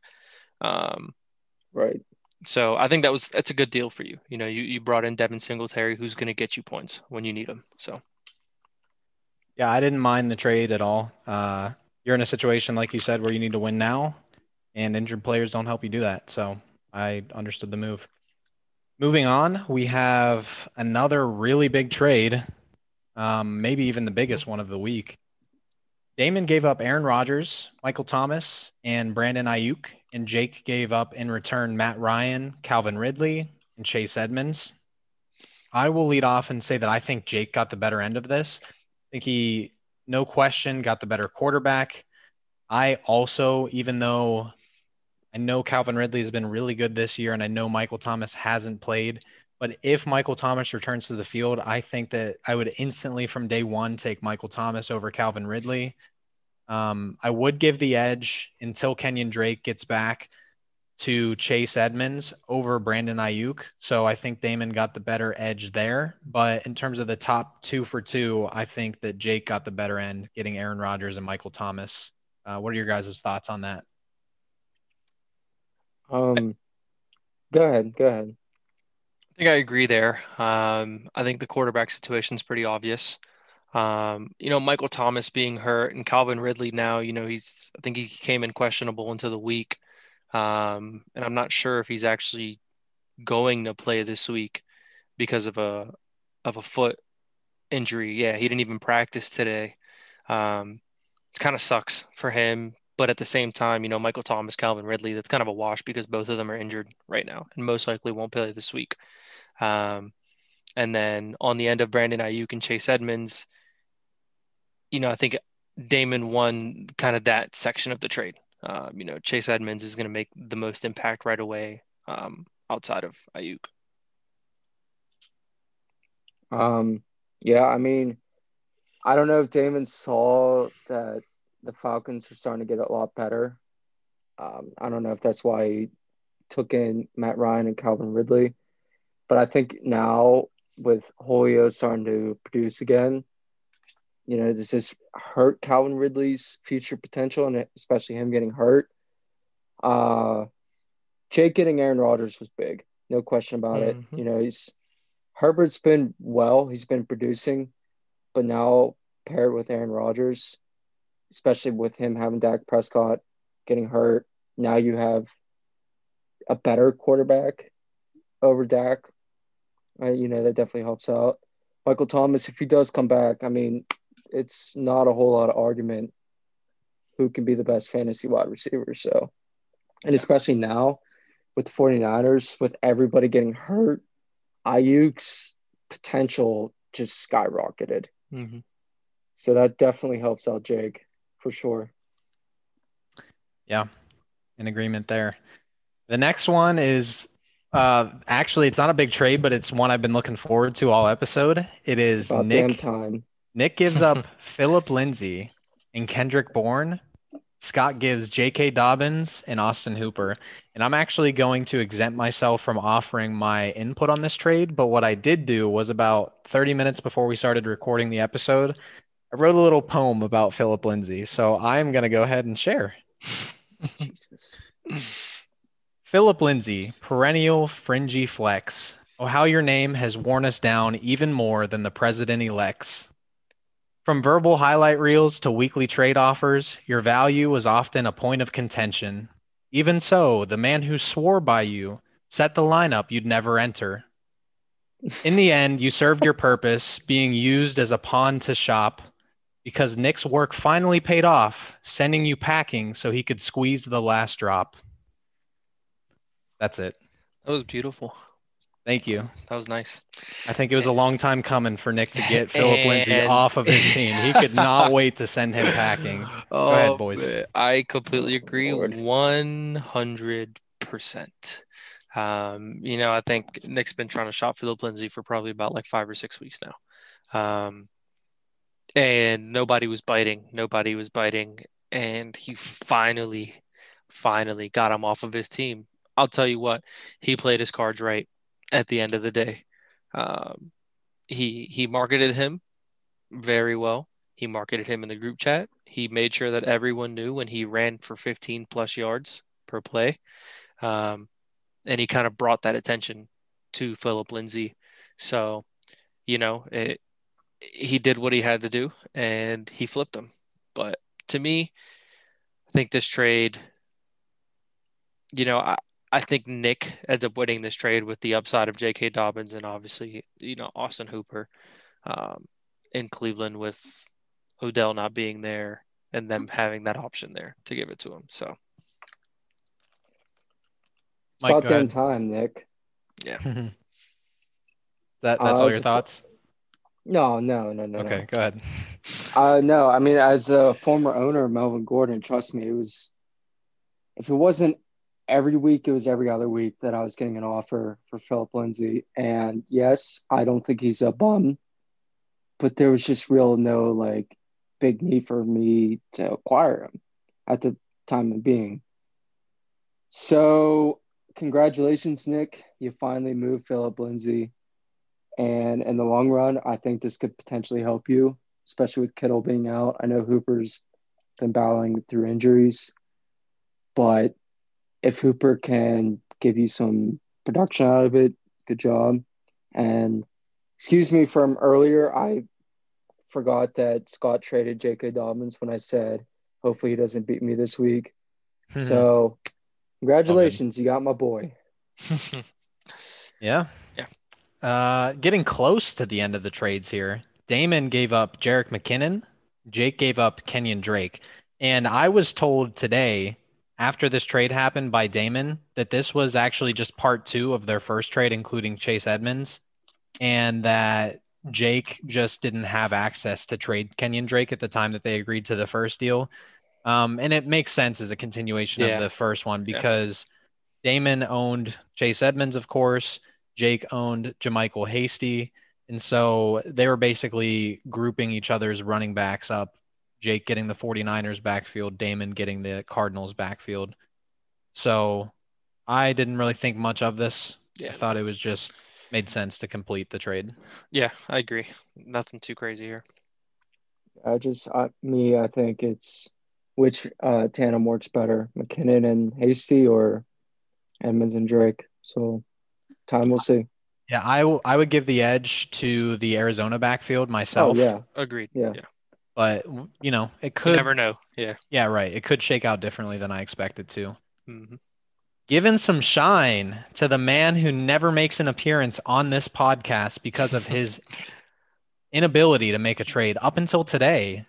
JC coming in with not just a little squeaker trade, it was actually a pretty big move.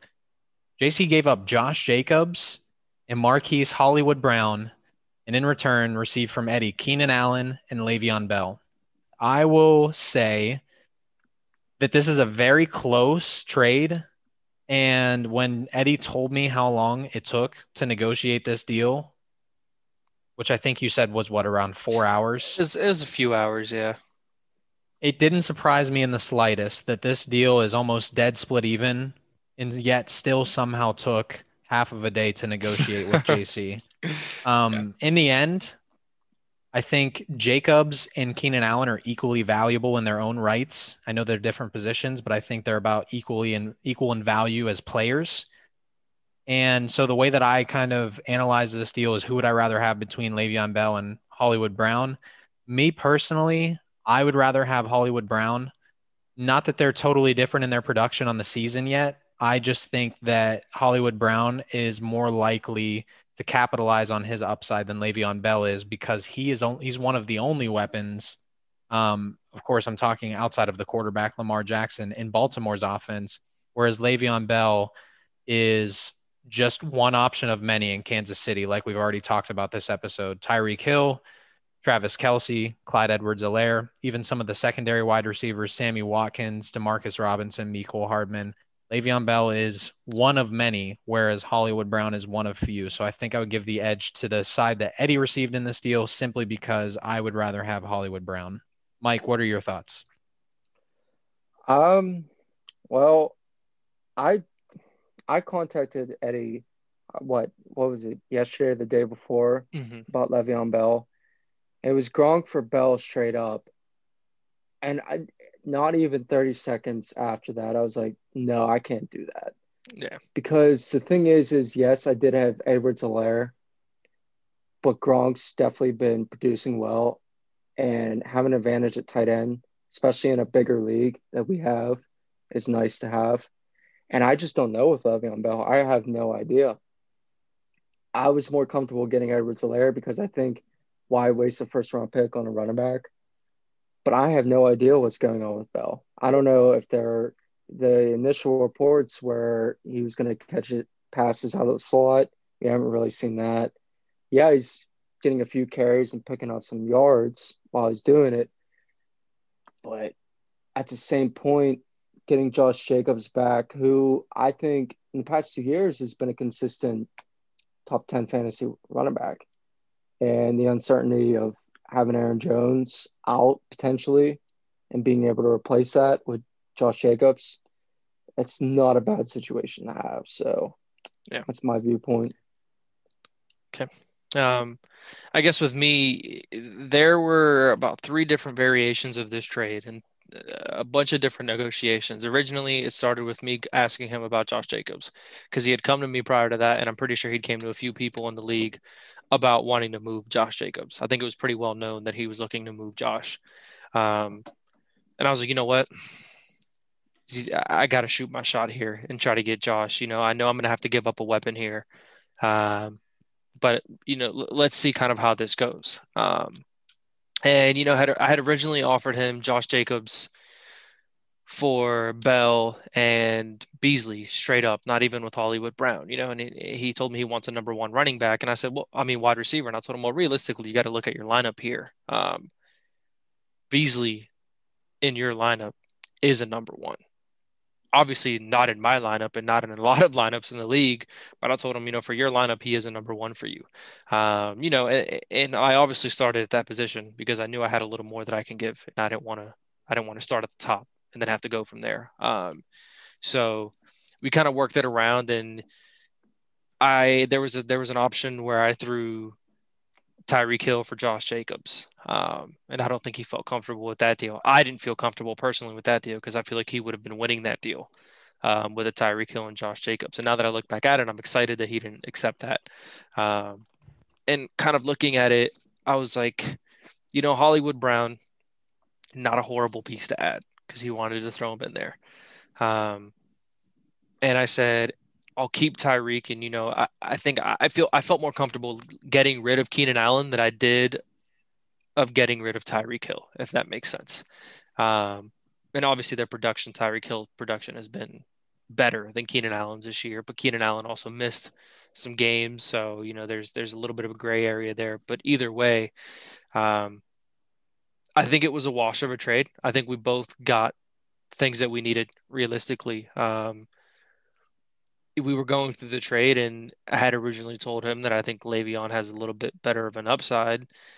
Looking at it realistically, you know, with the weapons that Kansas City has, and with what um, the Ravens have in the in the long run, you know, I can see Brown having a higher upside uh, or a bigger a bigger game uh, on a week to week basis. So, but yeah, I like this trade. I I got something that I needed. He got a wide receiver because he he had a, a Higgins on bye. He was missing a wide receiver in a spot.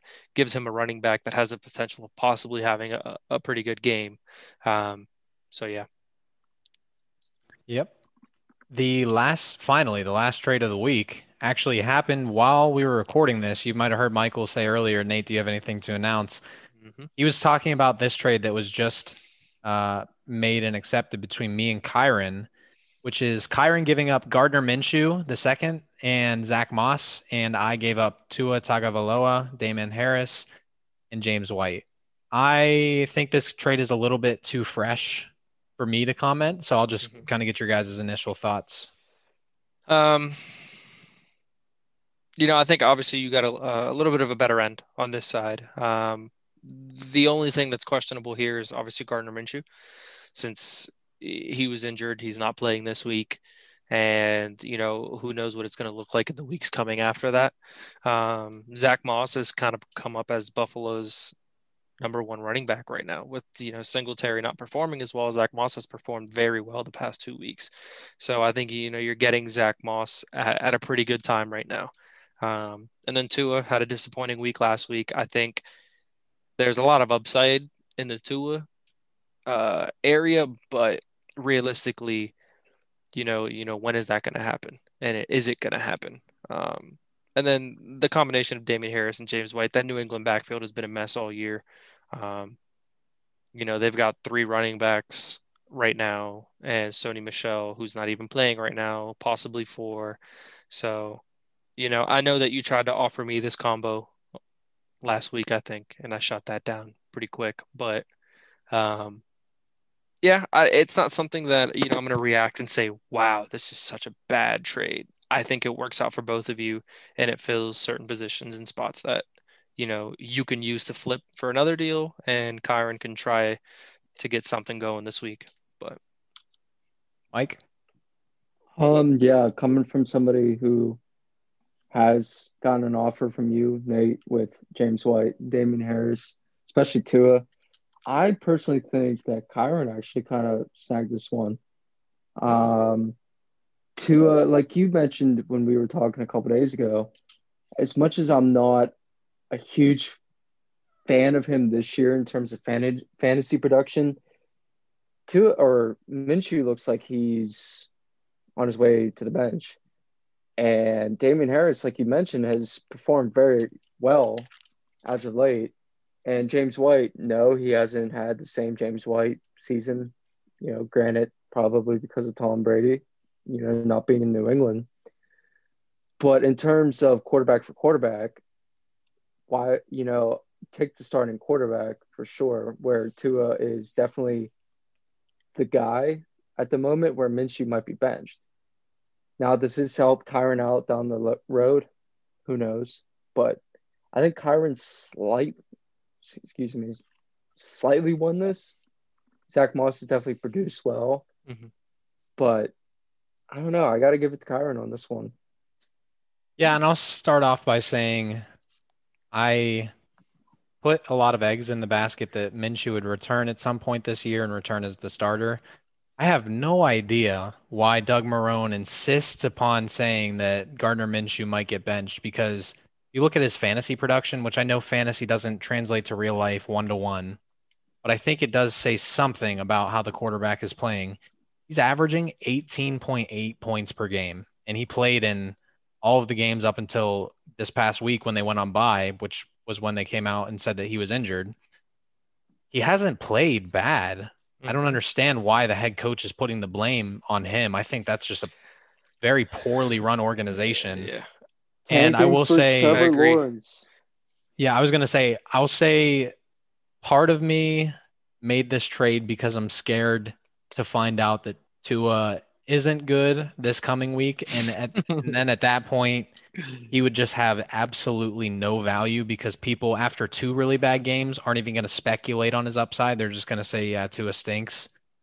So part of me was scared, and that might end up aging this trade very poorly for me if Tua does have have a good game and it turns out that his first start was just a bump in the road in the you know in the narrative of a very good rookie season for Tua Tagovailoa, but I don't know. I was kind of thinking that Kyren would be a good trade partner for quarterbacks because both of his quarterbacks are not likely to play this week. Mm-hmm. And of course, his team might get locked after this week. So I was kind of running on short time and also playing off of the emotion of being a little bit nervous to see what Tua is going to do this week. So it's a risk for me for sure. I'm not yeah. exactly sure how it's going to play out. And I honestly, I don't think it's uh, how do I want to put this?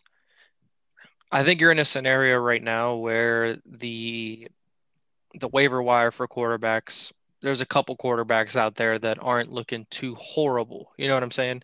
Mm-hmm. Um, and I think you're in a position mm-hmm. that you can use that to your advantage. And I know that you're already possibly thinking of six thousand things in your mind right now.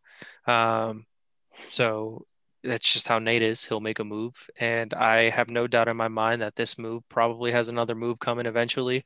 But, um, but yeah, nothing, think, nothing uh premeditated. But I'm yeah, sure yeah. that I'm.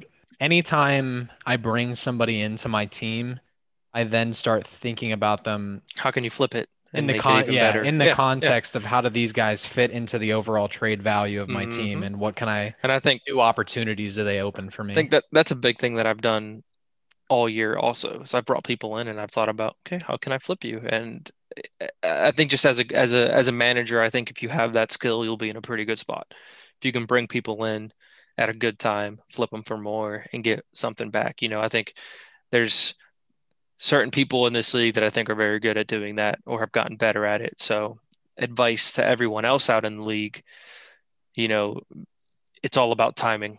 It's always about timing. Um, and I think I think your timing might be okay here. I think it all just really depends. Yeah, but, I think this. I think the way that this trade ages is going to depend on the the information that comes out about Minshew because yeah. there's a lot of unknown with him right now. They don't even have mm-hmm. they haven't even released a timetable for him to come back yet, which yep. It's yeah, presents a risk for me. So we'll yeah. but there's again a risk with Damien Harris and Tagovailoa with Harris has been good the last couple weeks, but I think that that's just it's too shaky to roll them out as a as an every week starter yeah. so far. But we'll see. Yeah. Give that give that one time to marinate. Mm-hmm. It was a long segment, um, and we're not necessarily we're not necessarily done with talk and trade. We have one more segment related to it, which is trade of the week. I'm going to jump in because I kind of went a little off the script with this. breaking my own rules a little bit. So typically I would pick a trade that we've already discussed this episode, but because I was so wrong, I'm actually going to say the trade of the week, which did happen in the last week, was Eddie giving up Corey Davis and Leonard Fournette to Keegan for Todd Gurley and Marvin Jones Jr. I chose this as trade of the week, again, going a little bit off script because I was completely wrong about this deal and reacted too quickly in the moment. Um, and while all four of them are useful players, I think it's become very clear that the value of both Gurley and Marvin Jones Jr. are very touchdown dependent. While I think Fournette has been given enough of a nod in the Tampa Bay offense, uh, based on the volume that he's seeing, that you know he is a useful player on a weekly basis. And then Corey Davis in particular I didn't realize this because I Corey Davis was not on my radar at all before I mm-hmm. saw this trade mm-hmm. go through. He's been a monster this season. Yeah. after after people all but gave up on expecting a breakout from Corey Davis these last few years, um, he's quietly put together six an average stat line of six receptions on eight targets for 74 yards and a touchdown in all five games that he's played this year. Yeah. So while I expected that Keegan could have gotten more at the time for got for Todd Gurley, I do owe him an apology for overreacting based on the names and not looking mm-hmm. at the mm-hmm. numbers closely enough before. And and one thing I want to add to that, and I knew as soon as it went through, I knew the names is is exactly what was going to cause that reaction. That's what I was waiting for. But I even told you guys in the podcast, if you go back and listen to it, Corey Davis is not bad at all he's held up his own when he gets on the field and he puts up his numbers. You know what I'm saying? Um, so I knew Keegan was getting a good player within Corey Davis. You know, Fournette was a little bit questionable. He was trending on the up, obviously, but I think he's solidifying himself a little more within that backfield, more so than I thought. And that's why I had originally gotten rid of him because I didn't think he was going to have that solid of an impact in the backfield. Um, and then, kind of on my end, Marvin Jones has had two really strong weeks. Um, and I think again, I think Marvin Jones is kind of trending on the up and everything. But yeah. What was your trade of the week? Mine, I actually had uh, Scott's trade with Michael, with uh, Jonathan Taylor, Nyheim Hines, Jonnu uh, Smith, and Melvin Gordon, DK, uh, J.K. Dobbins, and Scotty Miller. Um, you know, I think both ends got the necessary pieces that they needed. Um, and kind of what they wanted to use. And I think they both used those pieces appropriately. Um, and I think Scott used some of those pieces to get additional things or try to move some things around. Um, and Michael fulfilled some areas that he kind of needed a little bit of help in. So that was my trade of the week. Mike, what do you got? Uh, so immediate trade right now, I have Scott getting DK Metcalf and Travis Fulgham because I definitely think, like you mentioned before, like Thanos, the Gauntlet, you know, getting DK Metcalf and then Fulgham to probably one the past five weeks, two top ten fantasy wideouts. Um, long term, potentially, I think Jake also with getting Aaron Rodgers, Michael Thomas, and Brandon Aiyuk. Mm-hmm. Uh, Michael Thomas comes back and he's still Michael Thomas. Um, you can't really argue that at all. Yeah, it's a big one. And the yeah, and the fact that the Niners are so low on weapons, Brandon Aiyuk, he could be their offense if you think about it. So I know there's been similarities with Deebo Samuel in terms of how both of them play. So immediately Scott with DK and Fulgham. We'll time to see with Jake getting uh, Aaron Rodgers, Thomas, and Brandon Aiyuk. Yeah, good good conclusion for uh, yeah. our trade of the week. Introducing a new segment, waiver wire warriors, and this is a pretty simple one. We are just choosing two guys that we feel have been the biggest producers to come off of waivers over the past few weeks, and to have produced like mainstays or even studs. So I will let Mike lead us off. Um, I think the biggest name right now is Travis Fulgham. He was picked up what, maybe like mid October. Mm-hmm. And you've seen him be a part of three big trades. Now, in terms of who the players that were involved with the trades, um, I'm not too sure at the moment, but I do know that Trey or uh, Scott traded him twice. First time he traded him to, I believe it was, uh, was it Keegan? And then he got him right back because I think Scott knows that Travis Fulgham is no um, bum. You know, his numbers are there. I think he sees the potential Carson Wentz, and he's definitely been a stud. No question. I think he could be an every every week starter, flex, wideout too. Um, the other one, and this is kind of shaky because it could be almost considered a handcuff. But I think Gio Bernard, I you can't argue what he's been doing lately. And with Joe Mixon, he's banged up at the moment.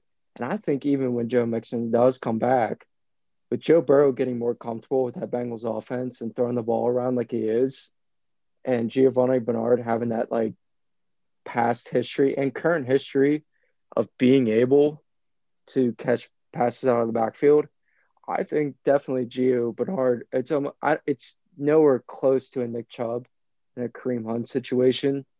You can almost count it as like a poor situation from that. But I definitely think Bernard can be, especially in a bigger league that we have, a solid second flex play, maybe even top flex play. So those are my two guys. Yeah, can't argue with that. You know, those are those definitely two two strong two strong candidates for those positions. I want to give you a pat in the back here, um, Michael, with Rob Gronkowski picking him up. Um, he's been averaging 15.6 points per week since you picked him up. Um, and for a tight end to be averaging 15.6 points per week, having you having them on your roster is a, it's a pretty good spot to be in.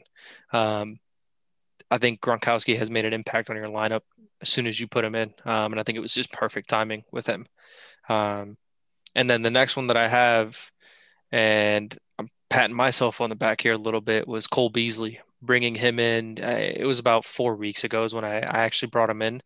Um, but he's averaged anywhere around I think he's averaging a little over 13 points a week. You know, having a couple games where he he went 22 last, uh, not last week, the week before that. Um, you know, this past week was a little bit of a disappointment for him, but I I, I kind of felt that coming, and that's why I had started Le'Veon over him. You know, I think he was going to have a down week last week, which he did. Um, but yeah, I think Cole Beasley for me for immediate production. I've used him in the flex every week since I brought him in, um, except for last week, and he's made an impact. So kind of expected, but you guys stole my thunder just a little bit. My my first pick for biggest producer off the waiver wire past couple weeks was Travis Fulgham. He has been wide receiver 25 on the on the fantasy season, and he's been a top 25 wide receiver despite playing in only five games this season. So that makes it even more impressive. And he is averaging six receptions on nine targets for 87 yards and a touchdown in each game, and also averaging 19.3 fantasy points per game um, to kind of give you a, an accurate picture of what he's done so far, he's had a floor of 12 points and a ceiling of 31. So his lowest point total in any one game has been 12, and he's reached all the way up to 31 points in a single game. And I think Michael actually mentioned it, but just a little fun fact. Since being claimed by Damon less than three weeks ago, Fulgham has been traded in our league three different times. So interesting note there for Travis Fulgham. My second pick which is kind of funny. Eddie said he's giving himself on a, a, pat on the back. I'm gonna slightly give myself a pat on the back, mostly because uh, I didn't see a whole lot of quality options, and my second pick was Derek Carr. So, despite an underwhelming power ranking, Carr has brought about as much consistency as any one quarterback at the QB position, and he has been averaging 263 passing yards with two touchdowns per game while adding 13 rushing yards on three carries per game, which is not much, but you know, it's another point to be added to his average points per game, which is 18.1 this fantasy season. Again, his floor and his ceiling so far this year, he's had a floor of around 13 points in a single game with a ceiling of about 24 points in a single game. So he's been pretty consistent as well. And then I had one honorable mention, which I don't have any details to give, but I did want to give him a shout out which was Rob Gronkowski. I agreed yeah. with Eddie there. Yeah. But yeah. Um, but yeah, that's that's pretty solid right there. I, I agree with some of those picks that you had. Um, I think uh, out of all the ones we picked so far, I think Fulgham. I think definitely out of even after the ones that I picked, I think he might be my top one there. To be honest, um, statistically, he's just been killing it, and I actually I like the guy. You know what I'm saying? Yeah. Uh, you know, but with that being said, transition over to our around the league segment. Uh, we're gonna go get started with a segment that you guys know well is our fantasy over under. So, kind of discuss a little bit of records here. Last week, I went one and two, so my overall now is three and six. Um, Nate, you went two and one, correct? Right. Last week, yeah, he's four and five now. Nick went two and one, um, and then obviously Michael's zero and zero. He'll get his chance to kind of put a little bit of something in there uh, this week. So, with our first one that we have is Matt Ryan, twenty points over under against Denver. Mike, do you want to lead us off? I'm gonna say that he. Oh, that's tough. Um, Calvin Ridley is he for sure out? Is my question. Just questionable right now. Yeah. Uh I'm gonna go with the under. I think he's gonna go okay. under. I think Denver having Drew Lock back. Um, I think they're gonna start being a little bit more competitive not just in terms of offense, but I think team overall. So I'm going to go with the under. I'm yeah, I'm actually gonna I'm gonna disagree with you for that exact reason that you just pointed out. I'm gonna take the over because one, Denver's defense is not good. They're the 24th ranked defense against quarterbacks this season, and two, I do expect their offense to be a little bit better than they have been so far this season against a weak Falcons defense, and because of that. I expect the Falcons to continue to pass throughout the game, um, as I expect a lot of points, not necessarily a lot, but enough points to be put up throughout the game on both sides for both teams to kind of keep passing throughout the entire game. So I'm taking the over 20 points versus yeah. Denver for Matt Ryan. Um, I got a little bit on both ends here. I'm going to go with the over on 20 here. I think, you know, I think the point that you brought up with Calvin Ridley is a good point, but I kind of have a counterpoint to that you know, with Calvin Ridley being out, they can rely a little bit more, obviously, on Julio, but a little bit more uh, on uh, Todd Gurley. Oh. No, not even that. Todd Gurley. Uh, having Todd Gurley in the game and kind of giving him a little bit more of attention will open up the field a little bit for Matt Ryan, I think. Um, and it'll also give Todd Gurley the opportunity to catch some balls out of the backfield um, since some of those targets – are not being taken away um, by some of those receivers. So I'm going to go with the over here. Um, next one we have we have Logan Thomas, tight end for the Washington football team. I have a 10 over under, uh, and they play the Giants. I'll go ahead and jump in and lead us off. I'm taking the over here. Logan Thomas has been sneaky good this year as a tight end. I actually thought about picking him up this morning, but saw that somebody else already got to him. Um, New York's defense isn't strong. Um, to my knowledge, they're also not necessarily weak versus tight ends. But uh, like I said, Logan Thomas has been sneaky good. So I would expect him to continue to be good um, with Kyle Allen also playing well. You know, again, kind of sneakily for the Washington football team this year. I would expect that connection to continue. So I'm picking the over 10 points against New York Giants for Logan Thomas. And I will jump in to correct myself. The Giants have actually been pretty decent against tight ends. They're the ninth mm-hmm. best defense against tight ends. So I guess I shouldn't say that they're a weaker defense, but yeah, I would I would expect Logan Thomas to continue to keep the ball rolling. Yeah. Um, I'm going to agree with you there. Uh, even though you know the Giants play tight ends pretty well, I can't say that they've played decent tight ends all year in my honest opinion, that played the Eagles, the Cowboys, um, and some of those other teams where their offenses aren't very tight end heavy. So it's very easy to stop an offense, uh, tight ends on an offense that doesn't really have them. Um, you know, I think Logan Thomas is one of the better tight ends that they faced this year. Um, obviously, Washington's offense isn't that great, but the matchup itself, I think, is a little better for Logan Thomas. I'm taking the over here. Uh, you know, I think he'll score most likely anywhere around like 16 or 17 points this week. Yeah, I'm going to take the over as well. Um, kind of like what you said, Eddie, about them not playing really good defense or tight ends. Mm-hmm. Uh, we just saw Gronk score against them, and I think Gronk is, you know, I think he's better than Thomas. but Thomas is definitely no scrub. Yeah. So I'm gonna take the over on that one as well. Gotcha, gotcha. All right, and the final one we have here, we're doing a team over under. Um, keep in mind we did this before this trade went through, but we had Wentz equals goat Kyren uh, with an over under of hundred. Uh, before the trade, I would have taken the under. I would have screamed the under. Um, but with this trade, I think it gives him a little bit of a chance to actually get over that 100. I don't know if he'll get too far over it, but I, I think he'll sit over his 100 this week. Mike, go ahead. Yeah, I would agree. I mean, you now don't have to worry about taking a chance of picking up a quarterback on the waivers. Um, Damien Harris, acquiring him, I think, yeah, I'm going to take the over on that for sure.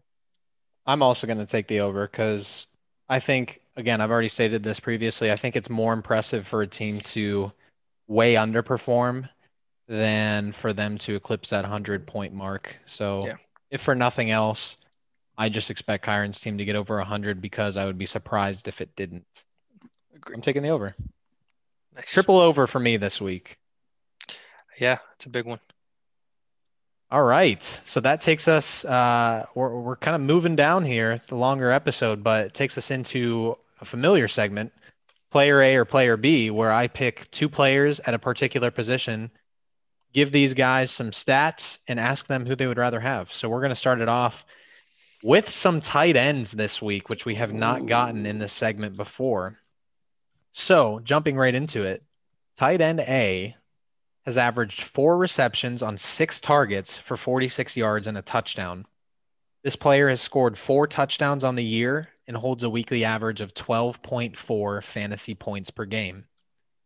Tight end B has averaged three receptions on six yards for 39 targets and a touch in one touchdown per game and has scored five touchdowns on the season and holds a weekly average of 11.5 fantasy points per game. On that second player, did you mean three target, three receptions on six targets for 39 yards? Did I say three targets on six receptions?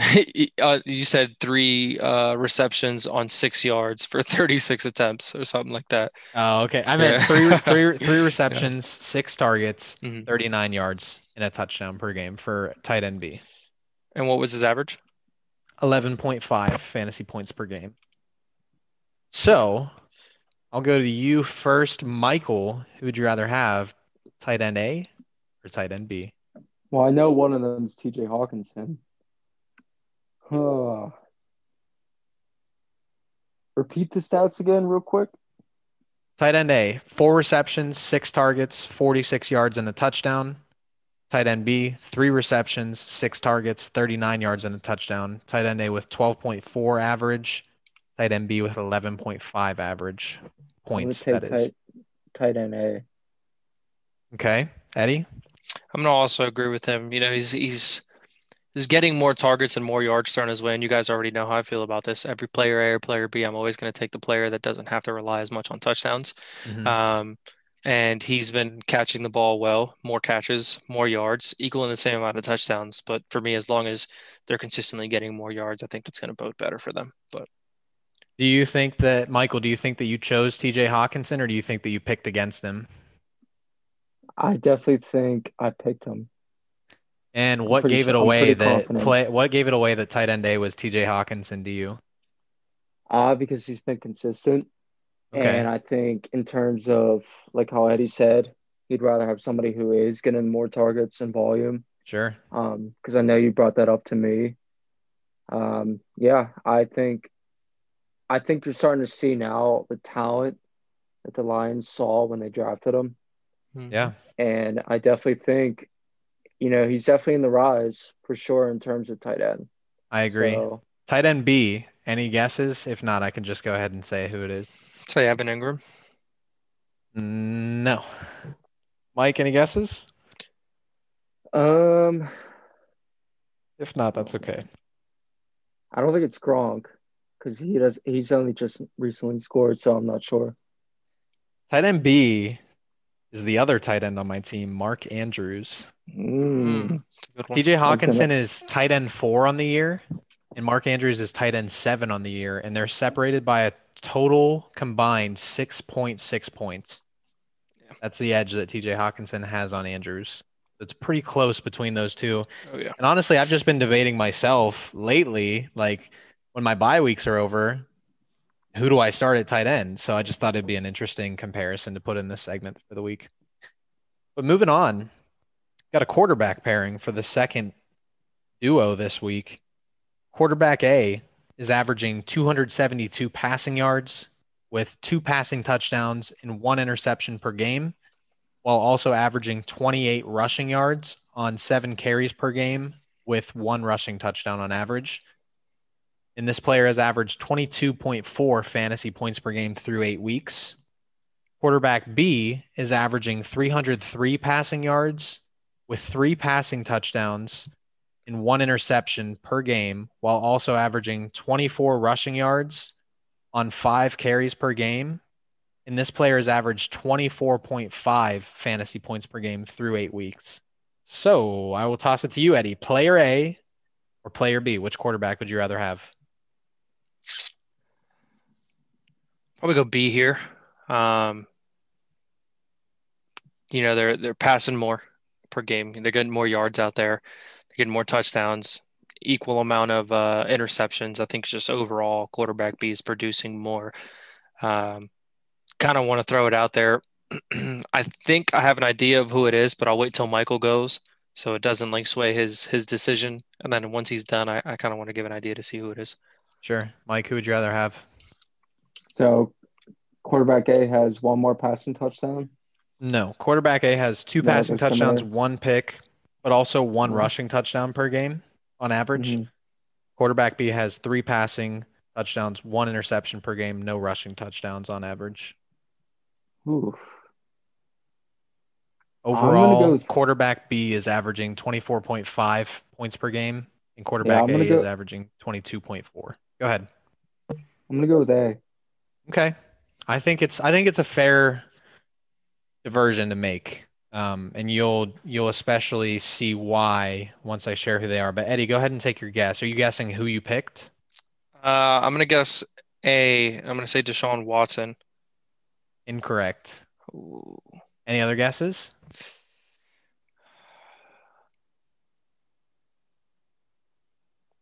Hmm.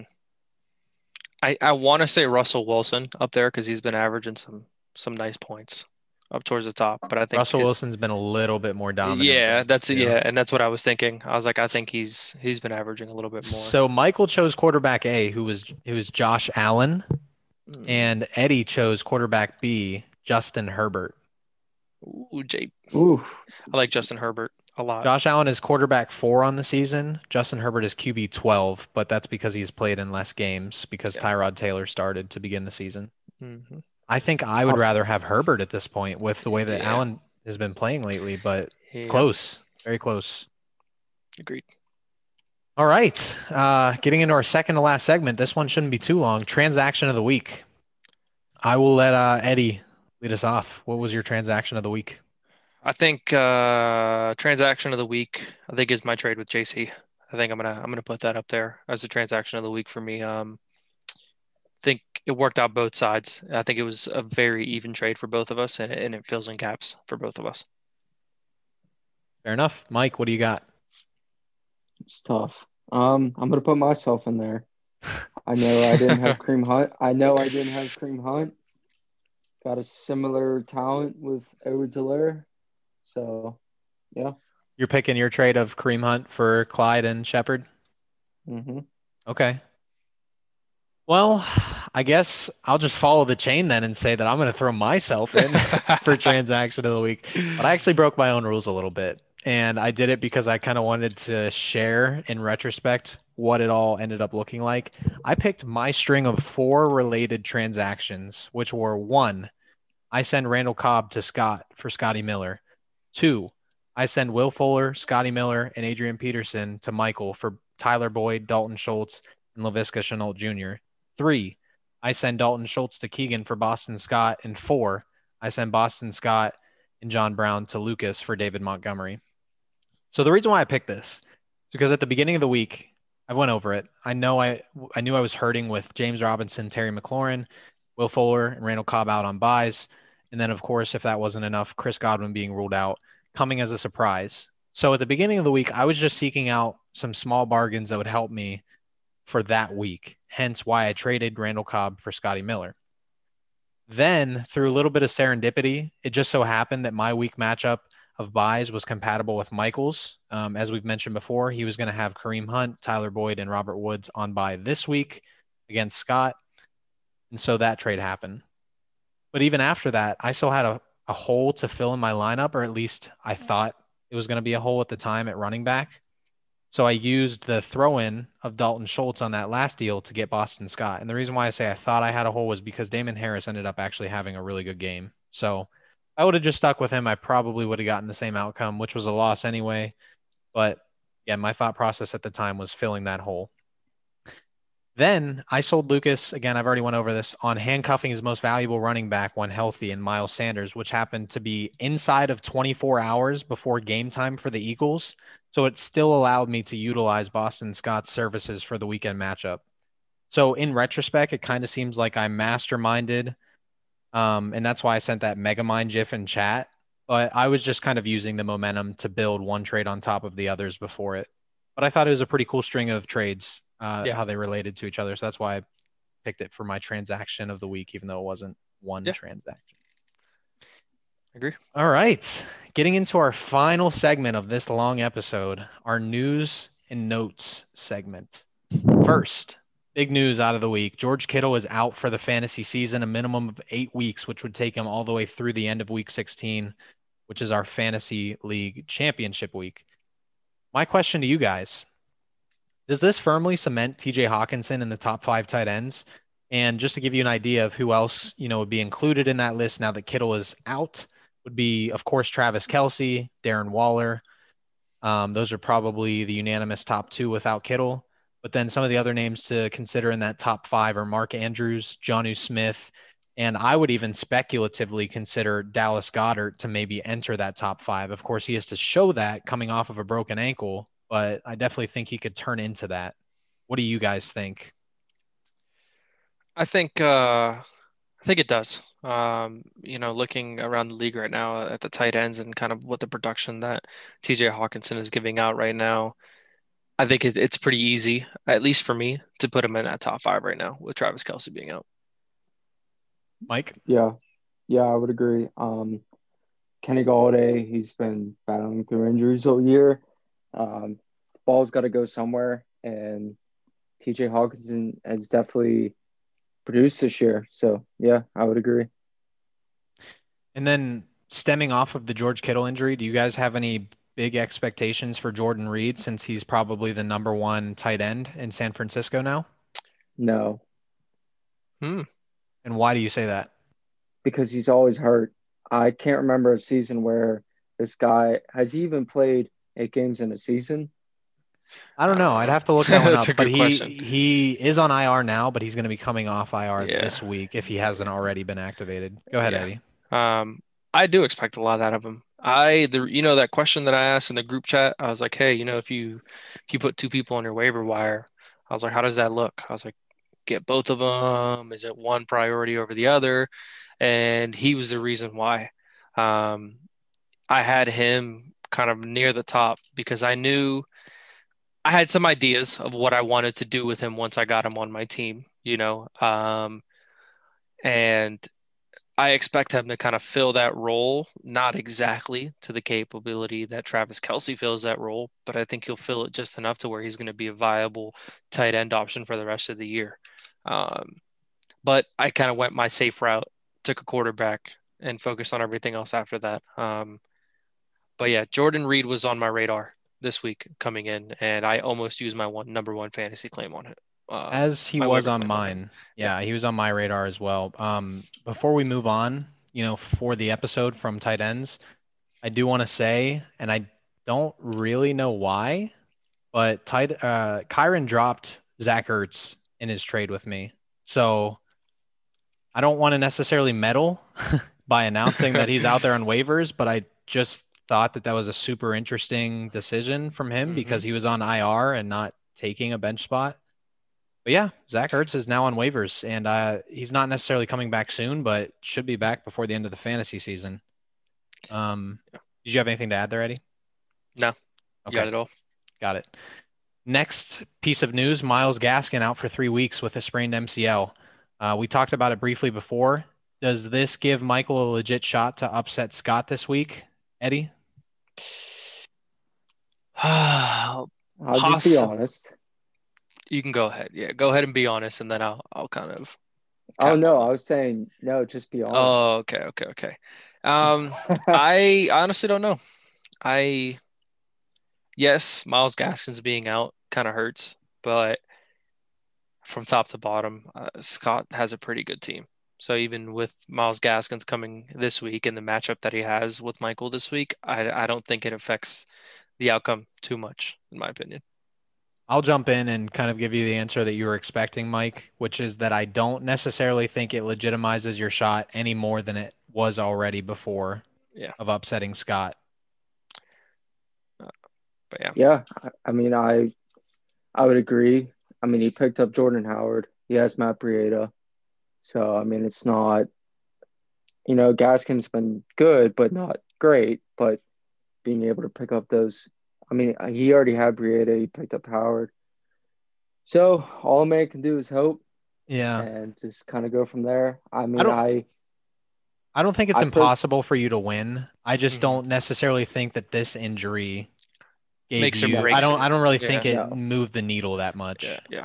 No, I, I not for this week, but I will say, uh, closing note on my part, I think it definitely hurts Scott down the road because yeah. if Melvin Gordon gets suspended and Gaskin's out, where are you at at running back? Yeah, right. I think I think he's in a good spot right now though, where he has Matt Breida, who's a solid running back, and Jordan Howard, who's proved yeah. before that he can he can carry a workload in an organization. Sure. So I, I, I don't know if he'll be hurting that much with Gaskins out. Um, but I think, like you said, with the Melvin Gordon aspect, yes, he better go up, uh, hurry up and go trade for Phillip Lindsay. This next question is kind of funny because I prepped this segment before today's trade happened. Mm-hmm. I, I wrote down, do you think Scott moves Gaskin and or plugs up this hole at running back via trade? I wrote that last night. And then of course you see today that he traded uh, or maybe it was yesterday. Mike, was it yesterday that you guys made that trade with Melvin Gordon and J.K. Dobbins? Yeah. I guess it must yeah. have. Yeah, it must have had to have been because he traded Dobbins to Nick today. But yeah. uh, nonetheless, it was before that trade happened that I wrote wrote this down. And of course, Scott went out and you know patched that hole by trading for Melvin Gordon and then getting Phillip Lindsay off of Nick. So mm-hmm. question kind of answers itself. Yeah, Scott went out and picked up running back through trade. So I don't really think much needs to be said there unless you yeah. guys have something to add. No, I think it was a smart move for him, especially with the whole thing of Melvin Gordon not being sure and the whole thing with Gaskins being sure. He filled both of those spots very quick. Yeah, I mean, I would agree. Um, plug and play, put him in now, but I am going on future tense. If Gordon does get suspended, um, he's going to make a need to make a move real quick. Uh, and I think I know because obviously he's my uncle, and I've been in talks with him, and I'm sure everybody else has. If he wants to fill the need at running back, I will say he's going to have to move one of the big three wideouts. And I know he's been holding on to that with Diggs, Julio, and DK. Mm-hmm. But if he wants to fill a need, I don't see how he doesn't move one of those wideouts. He's, yeah. I mean, he's done it once before this year. He traded Michael yeah. Thomas yeah, to get Jonathan Taylor, so he's I definitely agree. shown the willingness, but it doesn't necessarily make it any less of a tough decision. So, yeah, definitely no, good point to bring up. Uh, The last, the last question of of our episode and I'm going to alter it a little bit after we kind of get through it. Is Jake quietly building the best team in the league? And let me give you some context before before I let you guys jump in on this. Is quarterbacks, Justin Herbert, who we compared to Josh Allen and legitimately said that he might be better than Josh Allen, who's a pretty mm-hmm. consensus top 5 quarterback. Aaron Rodgers, who is currently the quarterback 5 on the season. So he's shown that he is a top 5 quarterback. This week, he gets back Christian McCaffrey, the number one overall pick of the draft and the number one overall player in fantasy last year by a mile. And now, well, he he did have Kenyon Drake, but now he's going to have that San Francisco 49ers backfield of Jerick McKinnon and JaMycal Hasty, which not necessarily well known for being running back twos, but I think on a week to week basis, playing the matchups, one of those two can give you running back two production. His wide receivers now are going to be Michael Thomas and Allen Robinson. His tight end, we know, is by far the best tight end in the league, Travis Kelce. His flex players, DJ Moore, Brandon Aiyuk, those are very good players at the flex position. And then, of course, Jake has been pretty much streaming defense all year, and it's been working out well for him because he's basically picking a team that's playing another NFC East team all season. So mm-hmm. it's been working out for him all year. Is he quietly building not just a really good team, but the best team in the league? I would consider calling him the best team in the league after today's moves. Um, I don't know. I'm in a tough spot right there. Um, I think with certain things that have happened, like you said, there's there's a possibility that he might quietly be building the best team in the league. But I'm going to say that I think I've loudly been making the best team in the league and making some of the moves that I've made because such of the big names that I've made in my trades. I think with some of the moves that both of us have made and kind of with the lineup that he has, I would say yeah. I think quietly, yeah, I think he is. He's he's at least in the conversation. Mike? Yeah. Yeah. I mean, quietly, I would say the potential's there. If this would have been last year, no question about it. No question about it. But there is a lot of unknowns, the trades that he's made. Um, it's still I, McCaffrey is McCaffrey. Mm-hmm. I mean, he's easily he's easily the best fantasy running back, but we're gonna have to see how he how he works and operates after this injury. I mean, this is the first injury he's had in his young career. Yeah. Yes, he's young, but I mean, that's still yet to be seen. Mm-hmm. I don't expect him to fall that far, but who knows? And especially with Mike Davis producing the way he did, I don't think there's going to be like a Kareem Hunt, Nick Chubb kind of concept. Yeah. But no. remain to be seen. Michael I'll tell Thomas you what. Is, yeah, go ahead. I'll tell you what, Mike Davis surprisingly can catch the ball out of the backfield very yeah. well. I don't know if you yeah. guys have peeped that, but I was looking at it a little bit. It's kind of taking a deep dive into his stats the other day, and I was like, wow. I was like, he he's actually can catch the ball out of the backfield very well. But yeah, I just yeah. I don't want to throw that out there because of that duo. Yeah. My uh, it's funny that you mentioned Eddie. My part two of this question that I was going to add on the spot was based on your trade with JC today. I just mm-hmm. kind of it kind of forced my attention there, and I was going to say like Eddie too. You're just kind of I don't want to say out of nowhere because your team is already trending upward, but now all of a sudden after you know seven days elapse, you go to your roster and look, and from top to bottom, there's an argument to be made that you have the best roster in the league. Your quarterbacks are not weak at all with Burrow and Tannehill. Certainly not the top pair of quarterbacks in the league, but it's yeah. it's up there with you know top five teams in the league in terms of the quarterback pairing. Don't think that your running backs can be matched by anyone really. I mean, I know Nick has some strong running backs, um, but I don't think that anyone in terms of just the sheer dominance of Alvin Kamara, Aaron Jones, and now Josh Jacobs being added to that mix can match the output of those three running backs from one roster alone in our league. And your wide receiving core, I know you sent out Keenan Allen, but you also got Tyreek Hill this past week as well. It's no slouch either with Tyreek Hill, of course, leading the way. You also still have Cooper Kupp.